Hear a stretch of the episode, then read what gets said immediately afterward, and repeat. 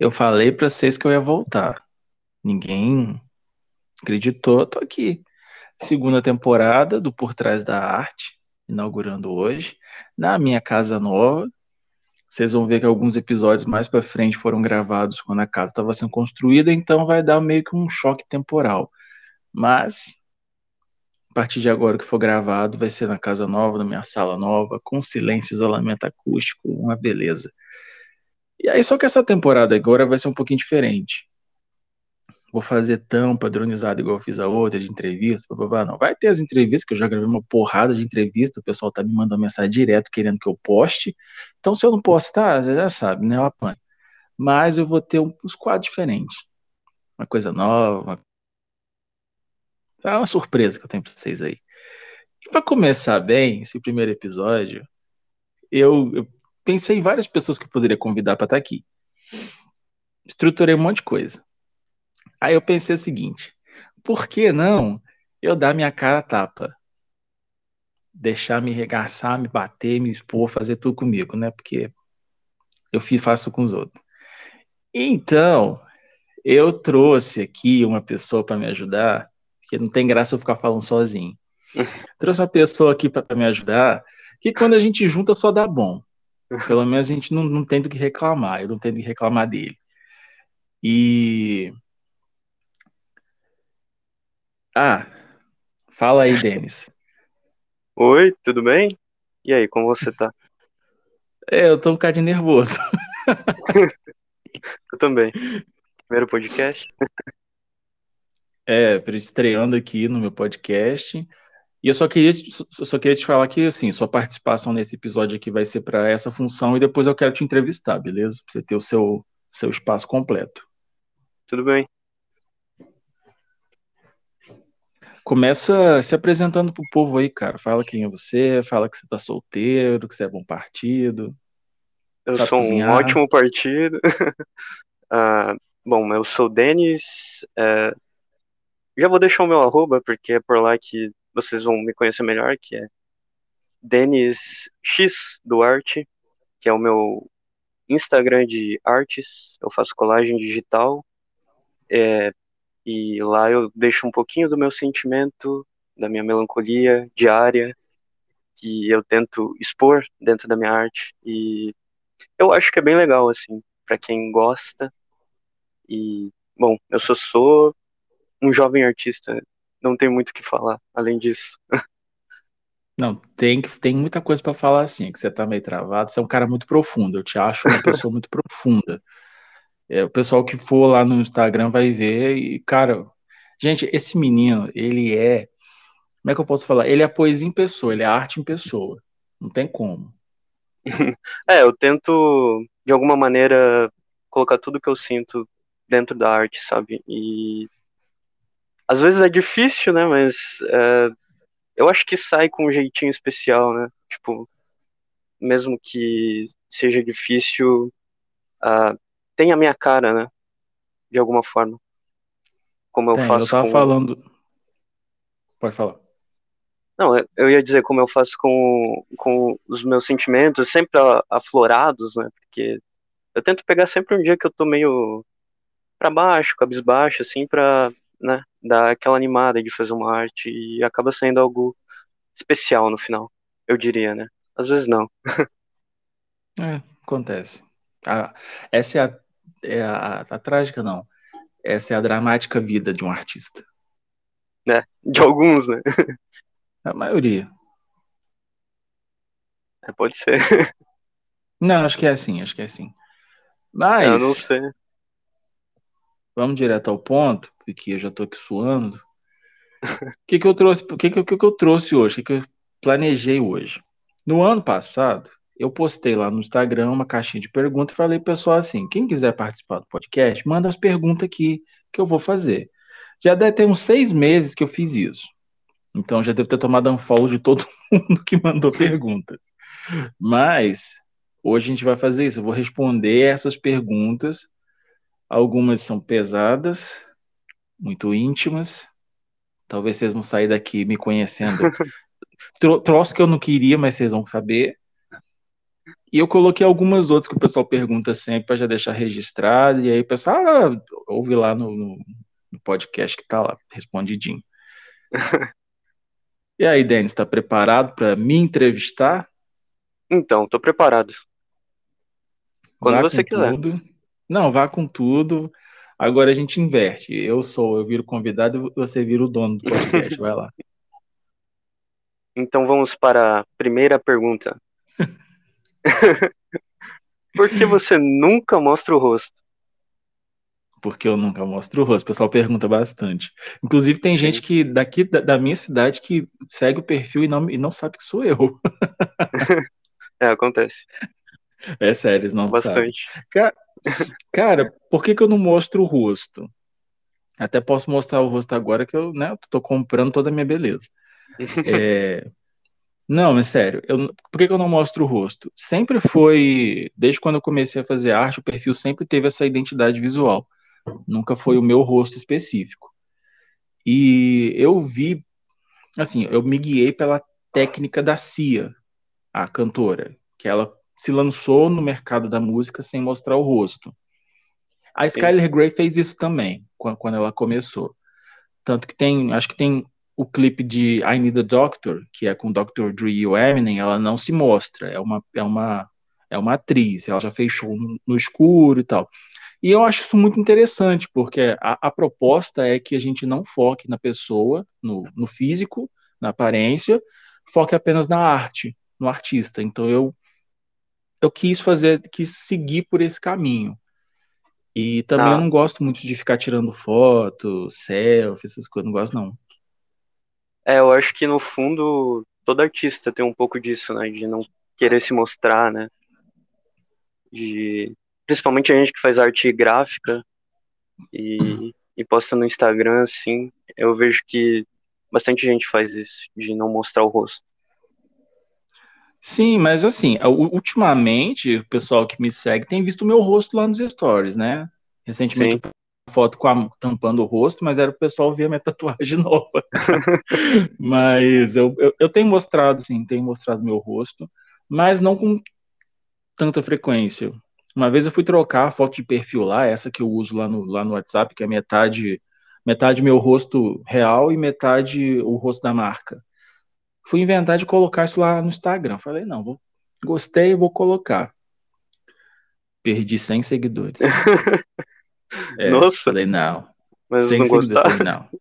Não sei. O Instagram, ah. para mim, funciona, funciona com aquele velho ditado. O time que tá ganhando, você não mexe. É. E é, aí eu é fui é trocar a foto da bio. Eu falei, falei, não fiz um trem bom, não. Aí eu fico desesperado, né? Fiquei desesperado, falei, não, vou trocar essa porcaria logo de uma vez de novo, voltei, acabou. E ficou lá essa que tá e não pretendo trocar, não. Ah, melhor assim, né? não perde seguidor. É, eu não sei o que quis pensar. Eles, eles devem pensar assim, nossa, ele é uma pessoa de verdade. Sim. É. Eu mesmo. Não gosto. Eu não consigo mostrar meu rosto, assim. Não agora, pelo menos. Eu, eu não sei, eu acho que não tenho intimidade bastante para isso. É, para que vejam a pessoa que faz aquela arte, sabe? Mas eu entendo o que você quer dizer. É, eu, eu, eu não gosto de tirar foto. Eu, não, não me acho uma pessoa fotogênica. Sim. Tento, mas eu não, não me acho. Eu também não. Tanto que. Tanto, ah, você é assim, tá pra parar. Tanto que quando eu vou gravar alguns stories, tipo, mostrando o rosto, alguma coisa assim, eu ensaio bastante antes para ver o melhor, porque eu tenho isso, eu tenho o ângulo que me favorece, então eu tento, mas difícil. Tá bom. Então, vamos para a segunda pergunta. O que você fazia antes de fazer arte? Eu fazia. Eu era uma pessoa comum, né? Eu, eu falo que eu. Quando alguém pergunta, ah, como é que você começou com arte? Como é que você teve essa ligação com arte? Eu pergunto isso muito, muito para as pessoas também. É, eu fui artista. E eu, hoje, hoje eu entendo que as coisas na vida. Por isso que eu tive muitas tristezas, decepções. Porque eu não sabe, eu não, eu não era conectado com, esse, com a minha veia artística. E essa veia artística uhum. é, da, é, é, é de família. Não tem jeito. Meu pai, esses eu fui ver lá na, na, casa lá dos meus pais, fui, porque eles estavam com um problema muito sério na torneira da pia da cozinha. Aí ele arrumou. Aí eu fui olhar aquilo e falei, nossa, pai, quanto que custou essa, é, é, essa torneira aqui? Porque quem, quem tá pagando toda a conta sou eu. Eu já queria saber da facada. Aí não custou nada, não. Ah, eu, eu pensei assim, ele deve ter, ele deve ter né, comprado do dinheiro dele, alguma coisa assim. Aí ele falou que montou a torneira. Caraca. Montou. Então vem de família. Uma, uma torneira que gira para um lado, que gira para o outro, que a, o bico dela vira 360 e nossa, melhor que a minha cara aqui. É, tá bom. Essa, essa veia artística, eu, eu achava que a veia artística estava na família da minha mãe, mas eu acho que também está na família do meu pai. Então juntou mais um trem deles junto do que fez eu aqui. É, mas aí respondendo, que eu já estou fugindo muito. Literalmente, antes de trabalhar com arte, eu estava dando aula de informática. Sério, eu estava dando aula de informática no, na prefeitura aqui da minha cidade tentando, né? E no finalzinho mesmo de, digamos assim, no finalzinho da minha vida comum para começar a ser um artista, eu estava trabalhando no cadastro do auxílio emergencial 2020. Nossa, foi meu último, sério? Uhum, foi meu último trabalho, assim, é, antes da arte chegar com os dois pés em mim. Mas daí demorou muito para chegar nisso, para você querer fazer arte? Aprender? Então, então, eu tinha um grande emprego, eu tinha um empregão mesmo, ganhava bem, e aí por conta da, da crise que instalou-se no país em 2016, em 2017 eu voltei do ano novo, 2016 para 2017, e recebi a notícia de que eu seria demitido com mais 30% da empresa. Eita. É, eu que suei, ah. que vesti a camisa. Porque, cara, eles, eles falavam assim: você tem que vestir a camisa. Nós somos uma. Quando fala nós somos. Acabou, você já pode imaginar que vem as tormentas tudo. Sim. e aí Sim. eu. Aí depois de passar um ano muito bom, que a gente teve muito bom, apesar da crise, é... vieram com isso. 30% da mandado embora. O pessoal que trabalhava realmente deu licença para os puxa-saco ficar, como sempre, Brasil sendo Brasil. E aí eu fiquei desempregado, fiquei uns dois anos e meio desempregado, vivendo das minhas rendas passadas, das minhas economias, que eu sempre guardei dinheiro. E nesse meio tempo eu escrevi livro, fiz TCC para os outros, fiz uma porrada de coisa. Ah, então nesse meio tempo, nesse meio tempo você foi se descobrindo, então? É, e foi, e foi um momento muito revelador. Eu agradeço muito a essa empresa que me demitiu, porque talvez se eu tivesse lá ainda, eu não ia estar tão bem realizado comigo mesmo, sabe? Como eu tô hoje. Não ia ter conhecido essas pessoas que eu conheço, e você não ia estar aqui gravando. Minha vida estaria parada. Normalidade do ser humano. Ah, então, querendo ou não, foi algo bom, né, para você literalmente há males que vêm para o bem. A gente não entende. É. Na verdade, na época eu fiquei muito revoltado. É, pensei assim, poxa, mas eu que vesti a camisa, que fiz as coisas. É, eu entendo. mas agora estamos aqui. com. Deu erro? Deu erro. Como assim? Pera aí. Lá? Oi, foi erro meu. Literalmente passa. Dá pra me escutar melhor ah. agora? Dá, tá, tá perfeito. Fui eu que passei a mão em cima aqui do celular e o som mudou de canal. Ah, tá. Mas daí tá salvo aquela parte ou. Tá, tá, ele tá aqui salvando. Ah, tá. Ele não é doido. Já tá mostrando ali que foi processado, então não te preocupes. eu perdi até a minha pensando... linha de pensamento. Tava pensando aqui se é que eu tava fazendo uns comentários, eu não sei se você quer que eu faça, tipo, no meio. Porque eu tava. Pô, o som vazou de novo, cara. De novo? Fala aí. Alô? Tudo bem? Eu não sei se É... Pronto. É bom, é porque eu tava realmente interessado, né? Daí eu fiz alguns comentários além das perguntas, mas. Você... Não, sim, eu tava, eu tava falando que há males que vêm para o bem, né? Eu acho, acho que eu parei nesse ponto, não, sim, não lembro. há males que vêm que vem para o bem. No início, eu fiquei muito revoltado. Pensei, pô, sacanagem, né? E é sempre aquela mesma história. Mas foram, cara, foram épocas bem difíceis ao mesmo tempo em que eu estava me descobrindo, eu tive tempo para para ver como estava a minha vida, que a minha vida também estava uma bagunça. Eu me relacionava com uma porrada de gente que não queria ser meu amigo, não queria estar, estar comigo, só queria me sugar. E eu fui fazendo uma limpa geral na minha vida. Entendi. Isso te ajudou a encontrar o seu caminho, então pra arte, assim? Te apontou um caminho, sei lá. Você acha? Opa, tá aí? Você tá me escutando, Denis? Ou não? Tô escutando? Sim. Então tá de boa. É que você parou de falar do nada. Eu parei de falar? Sim. Uai, eu tô falando que nem um tagarela aqui. Sério? É que eu não, não tava escutando.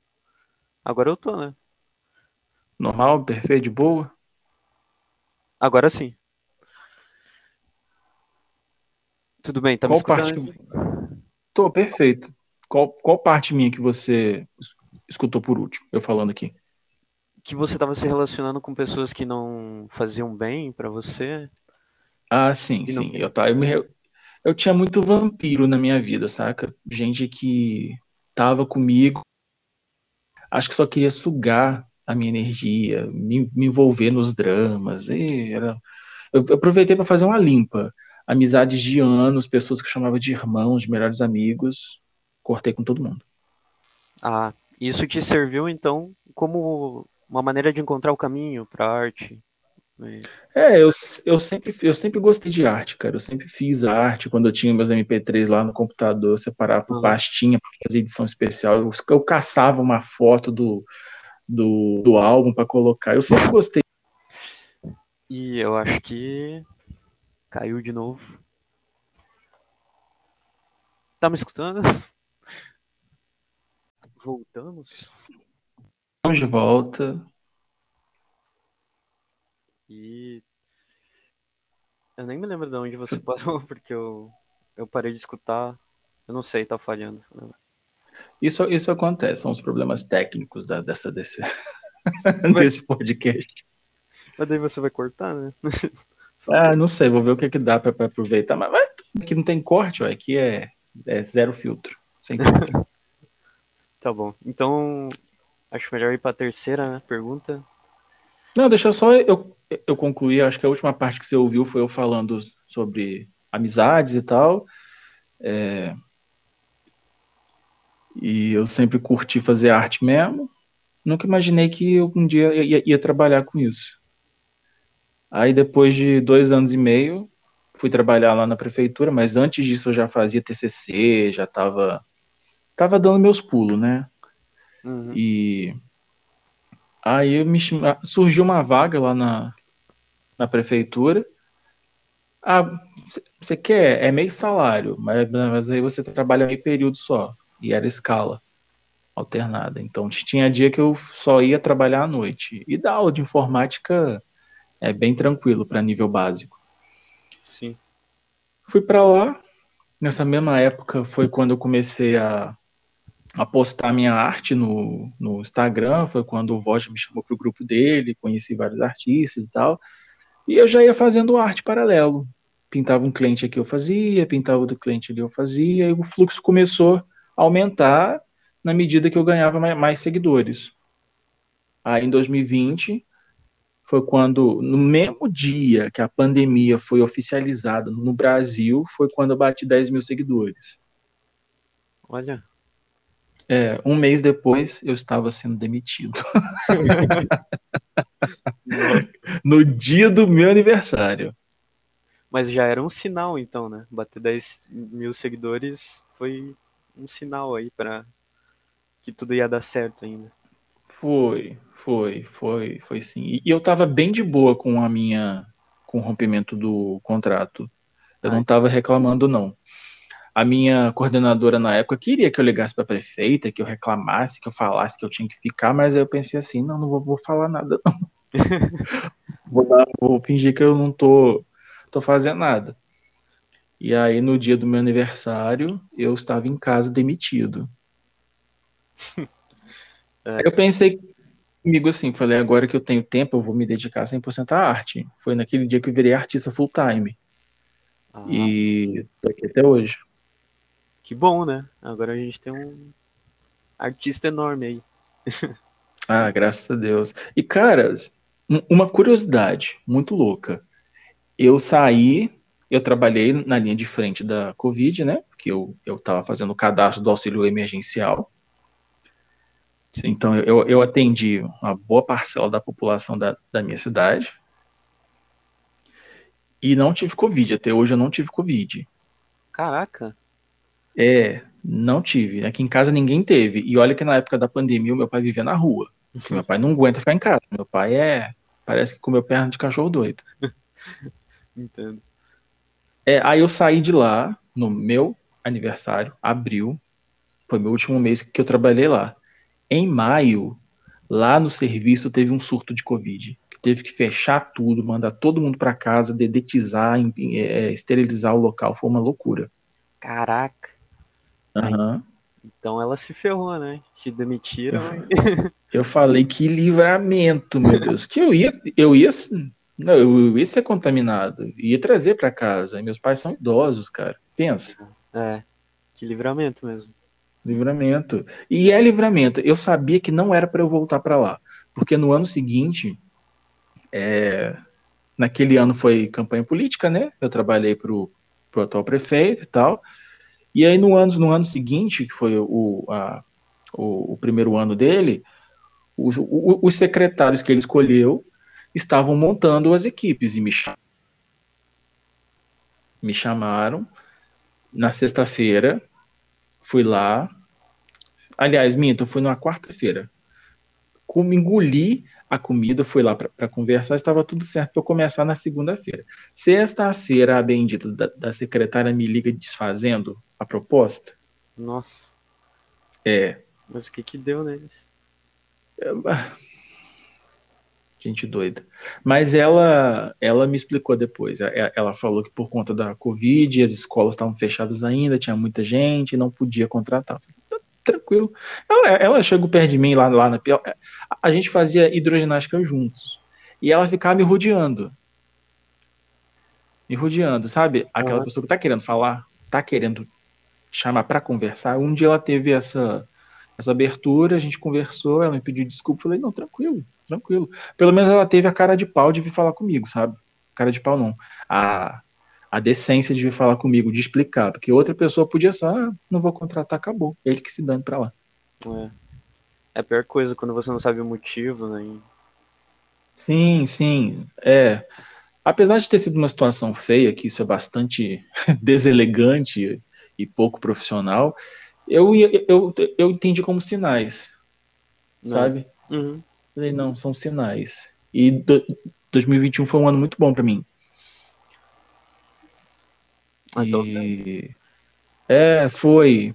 E depois também, quase que eu voltei lá para esse outro, para esse, pro, pro local onde eu, eu, dava aula de informática, só que por conta da pandemia, os, o, a verba lá do Estado destinada aos cursos não veio, então não pôde começar. E mais uma vez, teve surto de Covid lá. Caraca. É, e eu não estava lá. Falei, não, é de Deus para não voltar para aquele lugar. Mas fora isso tudo, você não tem vontade de voltar para um emprego assim? Dar aula, alguma coisa do tipo? Cara, no momento não. Não? Sendo sincero, no momento eu não tenho não. Mas eu gostei muito de trabalhar lá, sabe? É, porque por ser um, um setor social, onde a gente atende pessoas com que realmente têm necessidade, precisa de uma cesta básica, precisa de uma ajuda de custo, precisa de marcar um exame, precisa de uma carona. Eu me humanizei muito, sabe? Ah, sim. eu me humanizei muito por entender que eu sou uma pessoa privilegiada, porque eu nunca passei pelos perrengues que as pessoas que iam lá passam. Ah, então isso foi muito importante, né? Eu acho que foi, até pra arte e... é importante, né? Foi, e eu dava o meu gás, tá? Eu, eu não sentava lá e, e, e fingia que trabalhava, não. Sim. Quando era para fazer um relatório, alguma coisa, eu até enrolava, mas quando era para atender os outros, para dar uma solução para outra pessoa, eu dava o meu gás. Então... Tanto que todo mundo que eu, que eu, todo mundo que eu cadastrei no auxílio emergencial, eu não soube de nenhum que foi, assim, negado por erro. Aham. Uhum. Você estava lá realmente para ajudar, então, né? Sim, eu, eu realmente entendia é, qual era a importância daquele lugar e qual era o meu dever ali. Isso é ótimo, né? Porque tem gente, professores que não cumprem esse papel, né? E às vezes é, é ruim para o aluno. Mas é, eu, mas, mas eu não, eu não tiro razão também de quem de quem se desgasta, sabe, com o local, porque é, é um local muito pesado, que uhum. vai muita gente, às vezes a pessoa está com um problema em casa e ela desconta em cima de você, e você não tem que aceitar aquilo, tipo, ah, é, tudo bem, ela tá com problema em casa. Não, eu não tenho nada com isso, o problema não é meu. Então eu, eu, eu até entendo como que. Por que, que esse setor é muitas vezes empurrado com a barriga. Verdade. Mas às vezes é, uma frase, uma palavra que você diz, né, para aquela pessoa já é o bastante para permanecer dentro da, da mente dela e mudar um pensamento, né, no futuro, assim. É, lá ninguém brigou é... comigo, não. Ah, então. ninguém brigou é, comigo, não. Acho que muito por conta da sua personalidade, né? Porque eu acho que você é uma pessoa que sabe lidar, né? Com, com as pessoas. Eu tento. Não, acho que você sabe, sim. Não, mas é porque eu tento. Às vezes ah, me dá sim. vontade de quebrar uma cadeira em alguém, sei lá. Então, quando você tenta, você é ótimo nisso, sabe? que bom. É, é. Vamos para a próxima pergunta, que essa aqui é só essa resposta já virou um podcast. Sim. Sua família e seus amigos te apoiam? E aí? É, questão de arte, né? Sim. Não. Não? Não apoio. Não, não apoio. Nunca apoiaram. É, quando eu comecei a ganhar dinheiro com arte, a minha mãe falava que eu tinha que procurar um emprego de carteira assinada, sair de casa, sabe? Falava isso. E eu quietinho lá no quarto com meu dinheiro ganhando. Eu acho que é pelo assim, fato dela ver a gente no quarto, né, e tal, que a gente fica... É, cara, é, é porque essas novas modalidades de emprego, elas são uma, um, um avanço muito grande. Porque o, o, o, entre aspas, normal é você sair de casa às seis, é, em cidade pequena, que é o meu caso aqui, você vem para o almoço, descansa, volta para o serviço, aí sai cinco, seis horas, ganha um salário, escuta desaforo, não tem perspectiva de vida. Esse é o comum, Sim. sabe? Então, esses empregos hoje que você pode trabalhar deitado na cama, no sofá, você pode fazer o seu horário e ser muito bem pago por isso. Isso é uma novidade, o pessoal não está acostumado com isso.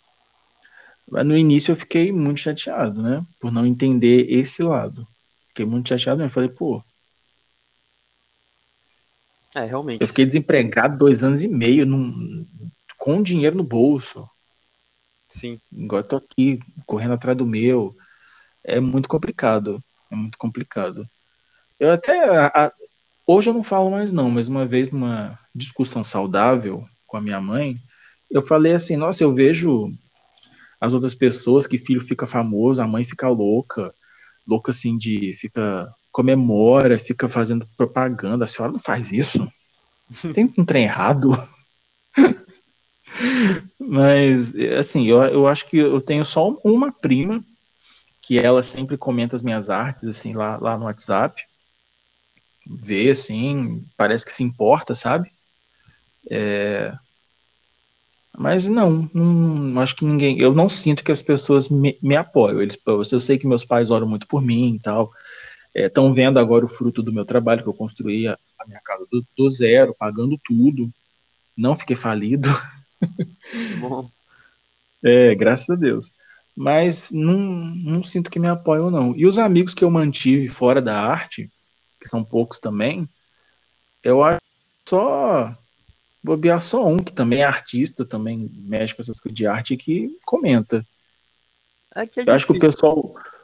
É, eu acho que o pessoal gosta muito de comemorar o teu sucesso. Por exemplo, eu construí a minha casa. O pessoal, nossa, que legal, você construiu a casa. Mas não comemora o, o processo que, que levou para isso, saca? A fonte disso. É, e acaba que você fica preso, atrelado às pessoas que gostam do mesmo nicho que você, né? Tipo arte. Os meus Sim. amigos, os meus amigos em geral, os que me apoiam mesmo, são os que também fazem arte. Então, é, o outro lado da moeda, né, que são os pais, a família, é realmente difícil. Eu acho que por conta de a gente estar tá preso é, dentro de casa, não que isso seja ruim, né, mas para eles é, é, muito novo, né? Eles não entendem. Eu acho que eu acho que eu acho que seu microfone tá dando uma falhadinha aí. Deu uma falhada? Tá dando um zumbidinho lá longe. Não sei nem se vai sair no, no áudio. Eu não sei como arrumar. Mas não, dá pra me ouvir? Dá, perfeitamente. Só dá esse zumbido aí ao fundo. Se quiser, eu troco de, de microfone. Pra... Não, não, não vou mexer, não. Vamos prosseguir. Não tem treta, não. É comum é gravação caseira, ninguém tá no estúdio profissional, fazer o quê? O pessoal tem que é, eu ainda também. não comprei meus microfones profissionais, né? É, você devia, que você tem uma, você tem uma voz de locutor que eu tô querendo. Não, imagina. Eu queria, né, ter essa voz, mas... Tem sim, você tem. Você tem. Acredita em mim. E aí, vamos para a próxima, então? Ah, você que manda. uh, qual é o significado do seu arroba? Meu arroba.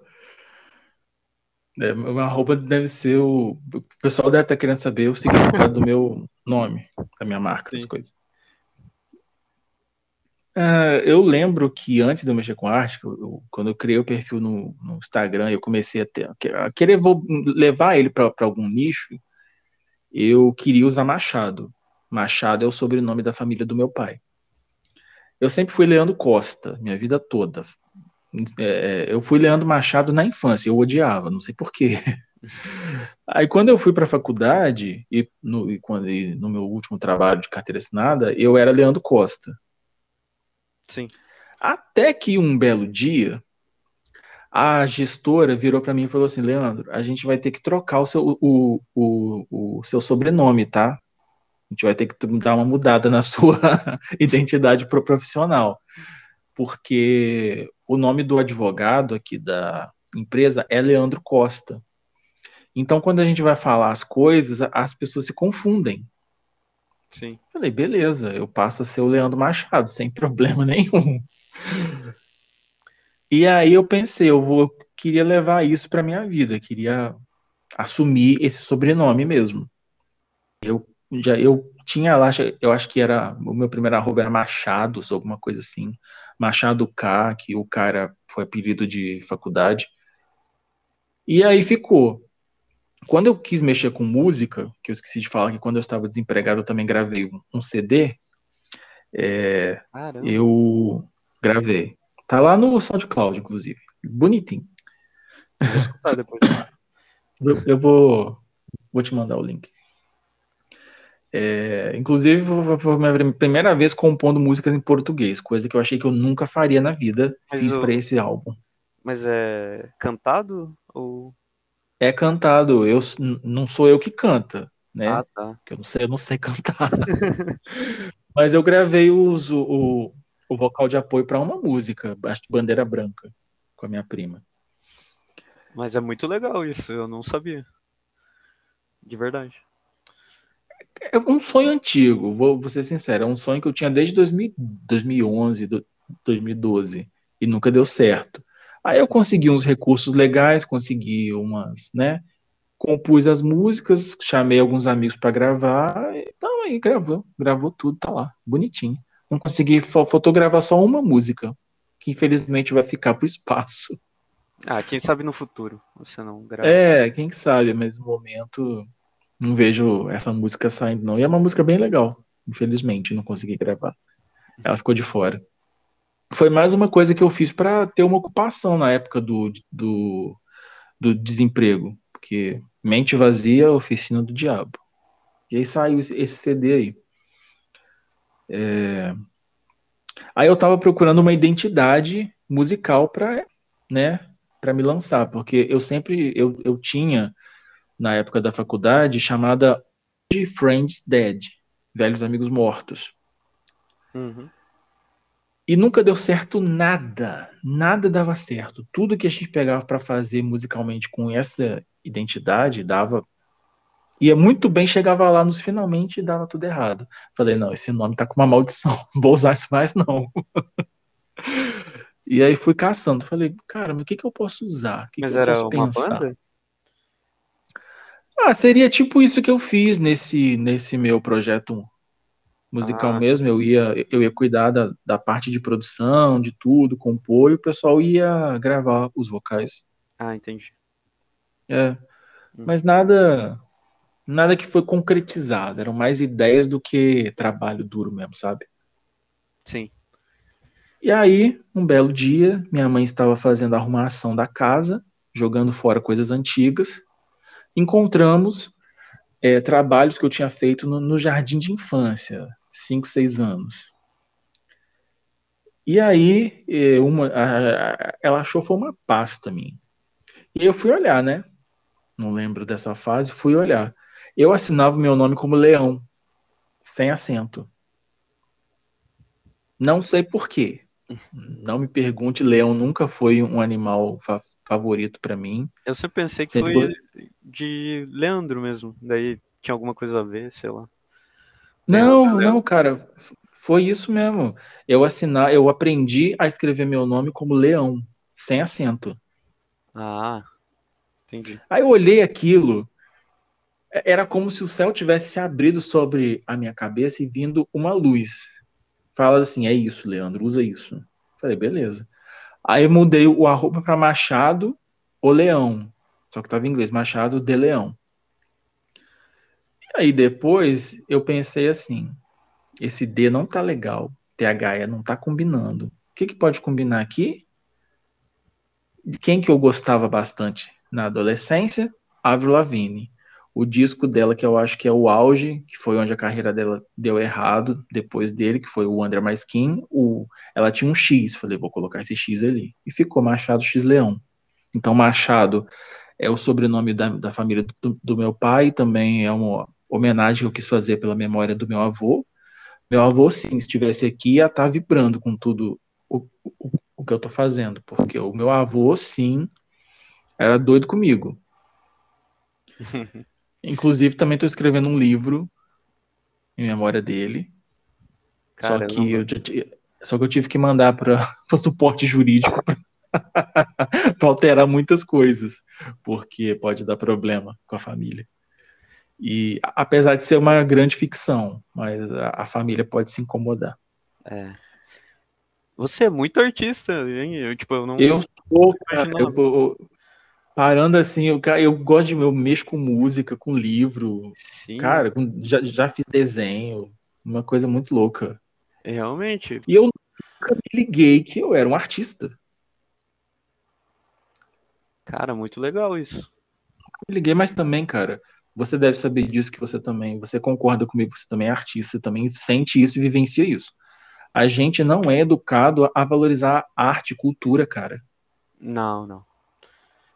E depois que você percebe isso, fica mais difícil ainda, porque Fica mais difícil. você tá solitário, né? Né, Eu não a- consigo fazer amizade com. Eu chamo ele de trou, eu chamo as pessoas como de trouxas. Eu não consigo fazer amizade com trouxas mais.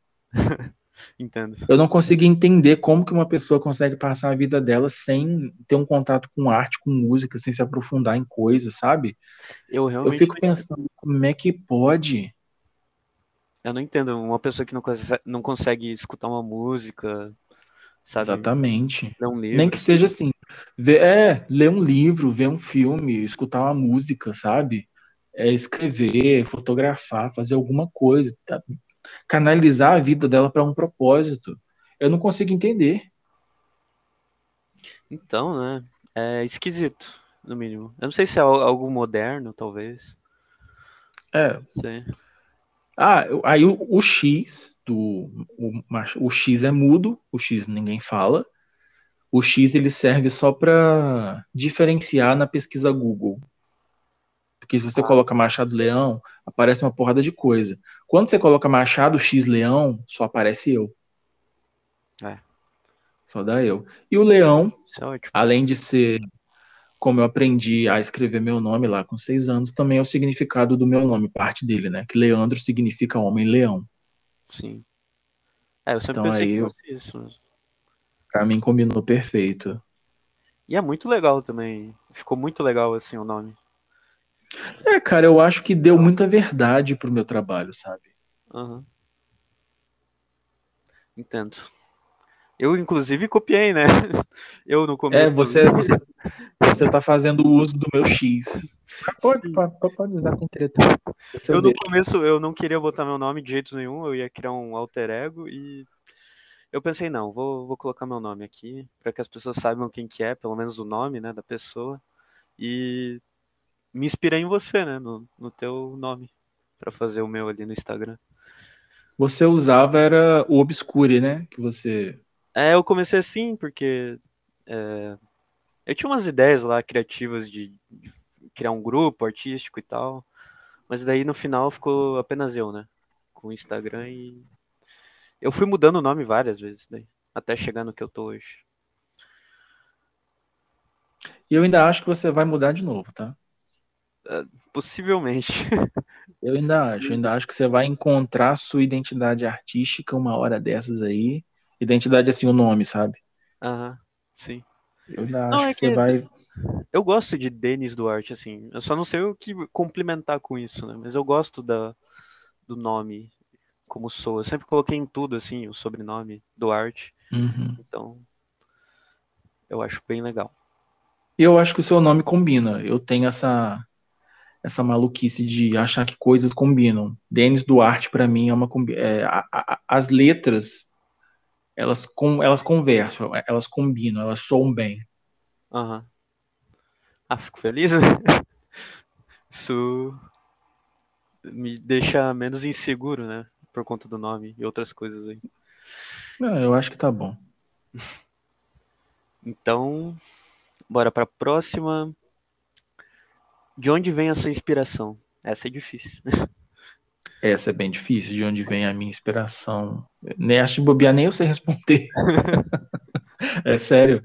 Porque, é, cara, é muito doido. É muito louco. Às vezes, eu, eu às vezes eu, essa semana está sendo bem difícil, que eu não estou conseguindo pensar em nada. Tá sendo espremendo mesmo. Mas, do, cara, do nada, eu, sim, tô deitado no sofá, tô vendo Harry Potter, que eu gosto muito de filmes de fantasia. Aí eu vejo um troço lá, me bate, nossa, mas isso pode parecer muito com isso, que parece muito com aquilo, e aí eu faço uma arte. Caraca. Teve uma, não, teve uma que eu postei essa essa semana, postei não, postei só lá nos stories mesmo, que é um campo ao fundo tem, um, tem o espaço sideral e tem um balanço de pneu. Não sei se você lembra, foi dessa semana. Eu acho que eu lembro, sim. Mas qualquer eu acho que foi ontem. Eu acho que foi ontem. Eu tava pensando no filme Boyhood. Ah, sério? A música, a música do filme entrou na minha cabeça, do nada. É aquela música I don't wanna be a hero. E esse filme é muito bom, né? Esse filme é ótimo, maravilhoso. E eu tava, eu sempre vejo Simpsons, então aí teve um, um episódio que os Simpsons fazem a paródia desse filme, que é o, o, o Bart Hood. Sim. E eu sou apaixonado pelos episódios do futuro dos Simpsons, que os Bar, o Bart e a Lisa tão grandes, eu, eu, são os meus favoritos. E aí juntou tudo nisso, falei, não, eu tenho que fazer uma arte assim, inspirada nesse filme. E aí eu já tinha feito aquela que é que parece tua, né? Do balanço no deserto. Sei, sei. E aí eu falei, não, eu quero fazer uma com balanço de pneu. Nunca balancei num, num, num pneu, mas é para mim é super conceitual. Fui lá e fiz. Saiu isso aí, esperado lá em Boyhood. Eu já fiz uma coleção de NFT baseado no, no livro O Peregrino de John Bunyan. Bunyan, desculpa, gente. Fiz. Inclusive, eu tenho, eu, cara, eu tenho uma porrada de livro aí que eu comprei, não consigo ler. que é tudo para isso. Eu comprei História Sem Fim, eu comprei As Crônicas de Nárnia, eu comprei Fantastes, que eu nunca tinha escutado falar, mas falaram que é sobre fantasia. Tem que terminar de ler O, o Peregrino. É... Qual outro esse eu, eu quero ler, esse O Peregrino aí. Cara, é muito bom. Peregrino é muito bom. Muito bom mesmo. Quero ler ainda. E eu compro tudo capa dura, o livro bonitão. Eu tenho que ler aquilo. Eu falei, não, tem que ler esses troços, gente. Tem que fazer mais coleção de arte. Comprei então, também o Labirinto do Fauno, não li nada ainda. Ah, é, eu só vi o, o filme. Do Guilherme Del Toro. Legal. Eu também, ótimo filme, ótimo filme. Ah, é ótimo filme. E você se Mas inspira, aí eu tô... então, Me inspira coisas? em tudo. Me inspira em tudo. Se assim, se a gente tiver um momento de amizade, eu e tu, e eu sentir que eu preciso eternizar isso, eu vou fazer uma arte. Igual aquela que eu, que eu tinha feito, lembra? Que eu falei, não, esse sou, é o, é o Denis e eu, que, é, que são duas que são duas silhuetas que na própria foto é assim. Ah. Falei, não, é o Denis e eu. Ficou muito bonita aquela foto. Aquela é do nada. Do nada. Eu abro lá. Ultimamente não tô, não tô de boas com, com as flash, não, mas eu abro, fico olhando e vem tudo lá na minha cabeça. É automático. Então, é, comigo é mais ou menos parecido, assim. Eu, acaba que vem da, do momento, né? Do, do que tá sentindo ali na hora. Uhum. E e você vai criando a partir disso. Daí não tem muito é segredo, é. né? Você vê uma imagem, você já imagina mil coisas, assim, você vai... É. Eu falo que eu gosto, eu nem tem certas coisas na vida que não precisam de explicação. O meu processo criativo é um, de onde vem a minha inspiração e tal, é um deles. Acontece assim, não vamos entender não, gente, vamos sentir, vamos viver, deixa florar. então, é, eu acho que forçadamente, eu não sei, eu, eu não consigo muito ficar criando. É até difícil para mim para postar no Instagram, porque você tem que ter uma certa constância às vezes, né, nos posts e é, você tem que ter uma certa constância, você tem que agradar o algoritmo, né? Às vezes tem, é, exatamente, às vezes o algoritmo tem tá ali para para te ah, a, a que eu postei hoje nesse exato momento. E a minha mãe curtiu, ó. 998 likes. Significa que ela já bom. te apoia. Foi bom. A última foi 1693. Bom. E às vezes muita gente me julga por isso, cara. Porque eu fico fazendo tendência, modinha. Porque, por exemplo, essa que eu postei hoje, quem me acompanha mesmo sabe que eu já tinha repostado uma assim, já tinha feito uma outra com aquele linear. Ah, mas. E o pessoal me, o pessoal me julgava, porque tem muita gente que fala assim: ah, não dá atenção para o algoritmo, não, não vai para essas coisas, não, faz o que você tem vontade. Deixa a sua inspiração fluir, não liga para isso, não. Eu acho, uma, eu acho isso uma ideia tão errada, cara. Uma, mas isso é o que você tem vontade, né? Não é à toa que você tá postando. Né? É, mas, cara, é o meu trabalho, eu, eu ganho a vida com isso. Então eu tenho que estar, eu tenho que me submeter a isso. Sim. É igual uma porrada de trabalho que eu pego, que o pessoal fala comigo assim: é, você vai fazer a arte, mas o crédito vai para outra pessoa. E eu vou te pagar tanto. Você quer? Eu falo, quero. Não tem problema. Sim. Tô sendo pago? Tá de boa. E você tá fazendo o que você gosta, né? É o que é o mais importante, é. que te deixa feliz. Pois é. Pois é. Agora, tem gente que fala, tem esses tabus, né? Eu penso que quem não vende sempre vai te induzir a não vender. Uhum. Sabe? Então, Sim. eu vendo e eu falo, se você tá com uma tendência em alta, tá te favorecendo, faz aquela tendência até você cansar. No ano, no ano passado, não, acho que foi em 2021. Eu lancei uma arte de estátua, que era o fundo era uma estátua e tinha os negócios neon. Aquela arte foi a minha primeira a ter. Aliás, foi a que passou de, de 10 mil likes. Ela teve na época acho que 16 mil likes. E eu vi que tava uma tendência boa. Eu postava aquilo em menos de 20 minutos tinha mil likes. Caramba. É, era, é, era surreal. Falei, vou continuar fazendo. Se alguém reclamar, tô nem aí, vou continuar fazendo. Mas essa, até cansar. Essa tendência que eles dizem nada mais é do que o seu estilo, né, naquele momento. Não, eu não acho que tem mal fazer isso, sabe? Tem nada eu de mal. Não acho que tem. Eu não acho que tem, não. É o... Por isso que eu falo. Você fez uma coisa, igual eu te falei lá no outro dia. Olha as publicações que foram melhor e cria outras nesse estilo.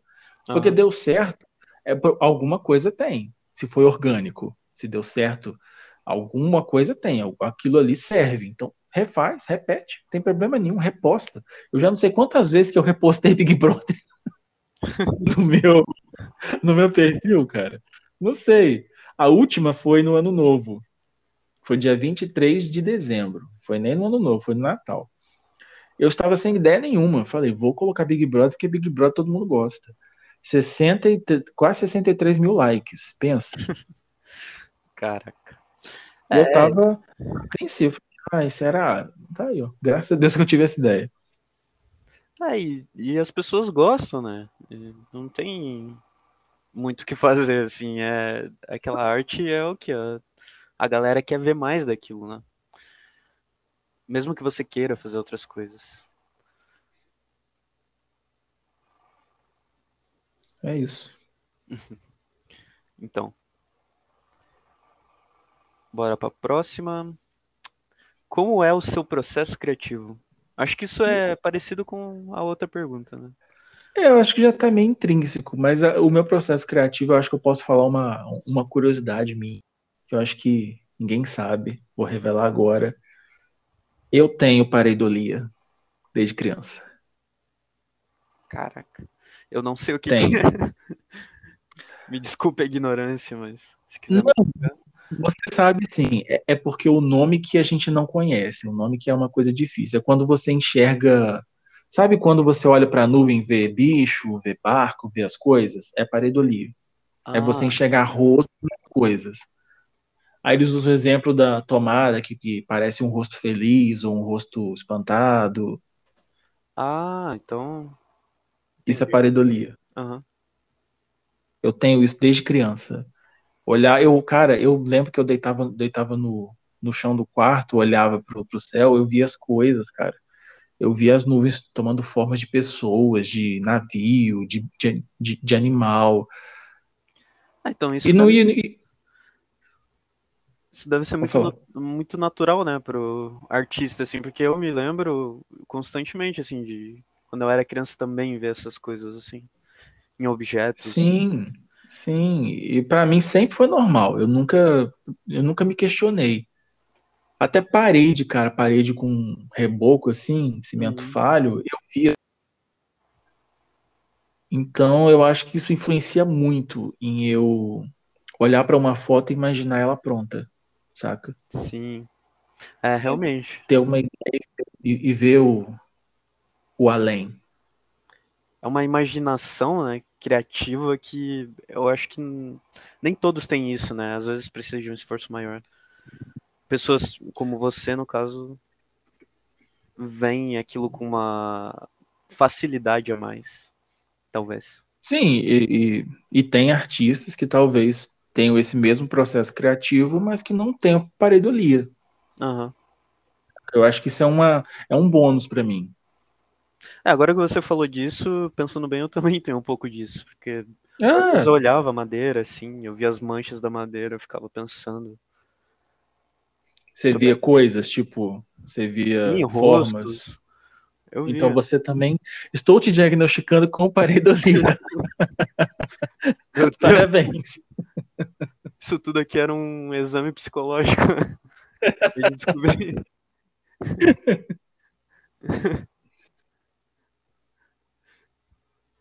A vida. É, então, aqui tinha. Eu não sei muito bem se é uma pergunta, mas a vida com pareidolia. Eu não sei se ah, já tá respondido. Verdade, tinha essa pergunta. A vida com pareidolia é maravilhosa, gente. Quem tem e não entende, você, tá, é, você tem uma coisa muito boa. Eu, eu, eu, eu acredito que a arte ela é uma bênção de Deus na, na, nas nossas vidas. Porque, não sei você, eu enxergo a vida com outros olhos. Eu acho que o artista, ele aproveita mais a, a vida como um todo, sabe? Você ah. olha para as pessoas e você consegue enxergá-las como como pessoas mesmo, sabe? Como como como um ser humano profundo. A, a, quando eu viajava de ônibus, a minha cara, eu eu pirava sentando na janela, olhando para a paisagem, as formas dos do, das montanhas. É engraçado você naquilo. falar isso porque hoje, eu vindo de ônibus para casa, eu tava na mesma vibe assim. É engraçado como as coisas se conectam, assim, porque eu também sinto isso, sabe? Sim, eu acho que a, a gente que é artista, a gente tem. A gente não é que a gente tá acima, mas a gente tem uma. Não sei. A gente, a gente ganha uma benção muito grande, que a gente pode entender. É, eu penso, vida. eu penso que a gente vê um, um pouco além da vida material isso. apenas. A gente tá. Colocação, colocação perfeita. É. E isso é muito bom, né? A gente. Tanto para todos os lados, né, dos, dos nossos sentimentos, isso é muito bom, eu vejo. Tanto para tristeza, felicidade. É, e a gente consegue se expressar de uma maneira única no final, o que é muito hum. bonito. É verdade. Bora lá então. É, quantas tatuagens você tem e o que elas significam? Falei, falei, eu mandei mensagem pro tatuador hoje. Vai fazer mais uma? Não tem que retocar, coitada. Ah, tá. A última, a última eu sofri, passei mal lá na, na sessão. Coitada, saiu lá de baixo. Mas normal. É, eu fiz a minha primeira tatuagem, que foi um conjunto de cinco, né? Eu tenho os dez dedos tatuados da mão. E a primeira que eu fiz foi na mão esquerda, é, no polegar eu tenho dois machados cruzados para representar machado e o X. Inclusive, esse, esse machado é da Skyler Grey, tá? Não me processe. é, e aí, nos outros dedinhos, eu escrevi leão. Dedinhos é modéstia à parte. eu escrevi leão, com acento, para não ficar faltando nada, para ninguém falar, nossa, mas tá faltando um acento e eu acabar ficando pirado. Sim. Então eu tenho machado X-leão na mão esquerda, nos dedos. Depois eu inventei de fazer uma cruz no lado esquerdo do pescoço. Uma cruz pequenininha, perto da orelha, que é para representar a minha fé, que eu sou cristão. Uhum. Depois eu inventei e falei assim, não, essa mão aqui tá muito... Porque eu, eu queria fazer tatuagem só do lado esquerdo, sabe, fazer isso. Mas aí eu pensei assim, não, essa mão aqui tá muito comum. E eu tenho uma coisa para tatuar aqui. Então, na mão direita, nos quatro dedos, é, sem. Aliás, é isso mesmo, nos quatro dedos sem o polegar, eu tenho dois, dois anos, um em cima do outro. 1990, que foi quando eu nasci, e 2020, que foi quando eu comecei a trabalhar com arte, que eu virei artista full-time. Eu quero eternizar isso. Esses dois anos super combinam para mim, na minha cabeça louca. 1990, 2020 para mim são números muito são números que. Não, eu acho que eles são números que foram que são perfeitamente alinhados, sabe? Ah, uh -huh.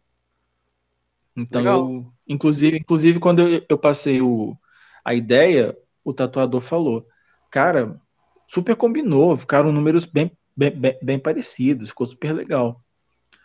Na mão esquerda eu tenho é, a, a fonte é aquela mais gótica, medieval, sabe? Aquela mais medieval mesmo. Sei, sei. E na mão direita é mais traço, tipo escrita. E aí tava de boa. Aí eu vi o, o tatuador fazendo tatuagem colorida, falei, eu quero uma tatuagem colorida também. e vai ser no, no polegar que tinha ficado sem, sem nada. Eu, eu, eu queria deixar o polegar sem nada para quando eu fosse apertar a mão de alguém, ninguém ficasse reparando. Aí eu pensei, não, eu vou fazer um anel nesse no polegar. E eu quero um anel vermelho. Que vermelho para representar as cores quentes do meu trabalho, que é o que o pessoal gosta. Sim. Fui lá, fiz um anel vermelho. Infelizmente a parte de baixo dele saiu, porque a pele é mais dura, né? Então é mais difícil o pigmento pegar. E por causa do atrito com a. Então, infelizmente, saiu a parte de baixo. E eu sofri, porque eu passei mal, eu tava passando mal no dia que eu fui fazer. Quase e, desmaiei. E fazer tatuagem no dedo, eu imagino que dói mais, né? Do que normal, ou não? Não, não. Não? Não, dói não. Essa primeira que, eu fiz foi a primeira vez, então talvez a dor tenha sido potencializada por eu não saber qual era o, o grau de dor disso. Mas ela só me incomodou no final porque como ele fez, ele teve que fazer por cima para completar o traço e já estava machucado, ela ardeu pra caramba. No final, nos finalmente mesmo. No pescoço eu não senti nada. Entendi. Quando eu vi, ele já, ele já tinha acabado. Na mão direita já foi tranquilo também. Ah, então. Agora, no polegar, na parte de baixo, doeu pra caramba. Que eu acho que é mais sensível. Sim. É. É, eu imaginei que nos dedos doeriam bem mais do que no resto do corpo. Ah, não, não, não, foi, foi bem de boa. E eu também tenho, tenho tatuagens pequenas, não são coisas grandes. Quando, quando eu quando terminou da primeira vez que a mãe do tatuador é minha madrinha. Ah, de batismo, mas eu paguei as tatuagens, tá, gente? Não é. não foi nada de graça porque é madrinha, não. Eu paguei. É... Ela virou para mim e falou: Uai, cadê? Eu falei: Tá aqui, ué. Nossa, eu achei que você ia fazer uma tatuagem grande para ocupar o dedo todo. Fiquei até com medo. Ficou bonito. e eu ainda quero fazer mais. Ainda tenho mais ideia para tatuar. Não sei aonde, porque os intervalos para poder estudar essas tatuagens é muito tempo. Ah, então em breve veremos um Leandro todo tatuado? Eu, eu acho muito bonito o braço fechado, cara. Acho muito bonito. É assim, bonito. quando é o braço, quando o braço é fechado com tatuagens que não ofendem ninguém. É, eu acho muito bonito. Eu acho um, eu para mim é uma é um, é um padrão de de beleza que, cara, eu queria fazer, mas eu não tenho coragem. Ah, eu também não. Eu, eu tenho uma tendência para a me arrepender de coisas, sabe? Sim. Então, as tatuagens que eu faço são coisas que eu não vou me arrepender. Por exemplo, a minha marca, o ano que eu nasci, o ano que eu comecei a trabalhar, a minha fé, não são coisas que vão, vão me incomodar futuramente. Agora, hum. vai que eu escrevo alguma coisa que futuramente eu falo, nossa, que troço nada a ver. Aí eu vou ter que pagar quase que 10 vezes mais para tirar. Pensa. Não é, dá. Complicado. Não dá. Eu ainda quero eu, eu, eu ainda quero tatuar o Machado X Leão escrito mesmo, ah. Machado X Leão em algum lugar. Quero tatuar o nome do meu avô Américo. Talvez eu, talvez eu escreva Neto de Américo para ficar mais entendível. Uhum. Quero tatuar é, as ondas sonoras dos meus pais falando que me amam para deixar eternizadinho aqui bonito. Legal. Aí é, é, é tempo, porque essa a primeira que eu fiz foi em fevereiro de 2021. Na nuca foi julho do ano passado, eu acho. É, Demorei então... muito. Foi um intervalo bem grande. É, até escolher a parte, Pensar, né? Que é a parte do corpo. Tá bem pra É complicado. Eu, eu mesmo não. Eu acho que eu não vou fazer nenhuma. Sei lá. Se você não tem vontade, cara, não faz. Sim. É, eu pensei bastante assim. Acho que não. ah, e você falou sobre seu sentir dor, né? Vou fazer um merchan aqui do Muito Tranquilo Tatu, vocês podem seguir lá no Instagram. Ele agora trabalha com anestesia, então costela que você não vai sentir nada. Aí, ó. Para todos que quiserem ir. É, quem tem medo de dor. Cara, um troço engraçado que eu não contei sobre a minha. Quando, quando me tatuei pela primeira vez, né? Que eu, eu sou criado em lar evangélico, conservador. Meu pai ainda vive lá no, no, nos anos 90. Meu pai não tem e-mail, não tem celular, não tem número de telefone, não tem nada. Ele não sabe nem ligar a Smart TV. Quando Sim. eu falei, vou me tatuar, pronto. a minha mãe foi super de boa. Nossa. Quando eu cheguei e mostrei, ela, nossa, parece que foi canetinha. Simples, né? Falei, é. O meu pai saiu de casa. Não falou comigo durante acho que uma semana. Caramba. Eu acho que ele pensou que eu ia fazer tipo uma caveira no rosto, sabe? Sim, sim. Uma cobra cuspindo fogo um troço mais agressivo. É o medo dele. É, tanto que as outras ele nem viu. Ele prefere não ver, né, agora. É, agora eu não sei se ele não viu porque ele não quis ver ou porque é, mas não falou nada, nem de casa, me ignorou durante a semana, não. Ah, que bom. Então, bora pra próxima. É, Quais equipamentos você usa e como é criar arte usando o celular? Pergunta top. Para quem não sabe, eu crio arte usando. Agora eu estou usando um tablet, mas eu comecei criando no celular. Toda vez que eu falo isso, o pessoal cai para trás. Falo, o quê? Como é que você cria isso usando o celular, Leandro? Sempre Verdade. tem isso. Ah, no, quando eu te conheci, eu pensava que era sei lá, Photoshop. Photoshop, né? Todo mundo fala isso. E engraçado é que eu não sei mexer no Photoshop e eu não consigo entender como vocês conseguem mexer naquilo, porque eu já tentei, para mim parece um troço de Ah, eu sempre gostei desde criança, assim, faz, fiz curso e... Então, é, então, você, você já estava familiarizado, né? Já ah. tinha uma, uma paixão pelo Photoshop, você já estavam íntimos. Eu nunca mexi com isso. E quando eu comecei, eu usava o dedo. Nossa, Big, eu Big Brother, Big Brother foi feita no dedo. Cara, eu, eu... Também, eu, eu também não consigo pensar o que eu fazia, como que eu chegava nisso. Não consigo. Porque hoje eu tento, cara, é muito doido, é muito difícil. Sim, totalmente. Eu comecei, eu comecei o criando no celular que eu tinha na época era o, aquele Lenovo Vibe. Sei. Foi uma febre na época. Ele, ele vinha com Dolby Atmos, que era uma maravilha para você escutar música. Ele morreu esses dias, inclusive. Eu comprei em 2016. Ele morreu esses dias. A bateria não liga mais. Que pena. É. E ele saiu de linha, então. Eu comecei criando nele. E era uma coisa de doido, né? Porque quando eu comecei a fazer arte, nele foi em 2000 e, final de 2018, digamos, 2019. A bateria já estava viciada. Eu tinha que carregar, eu, é, carregar ele duas ou três vezes por dia para poder usar. E a tela era, acho que era a tela de 5.3, uma coisa assim. Uhum. Então eu usei ele. Aí depois falei, não, eu vou comprar um celular só para fazer arte. Aí eu comprei um Redmi Note 7 para mim, para uso pessoal.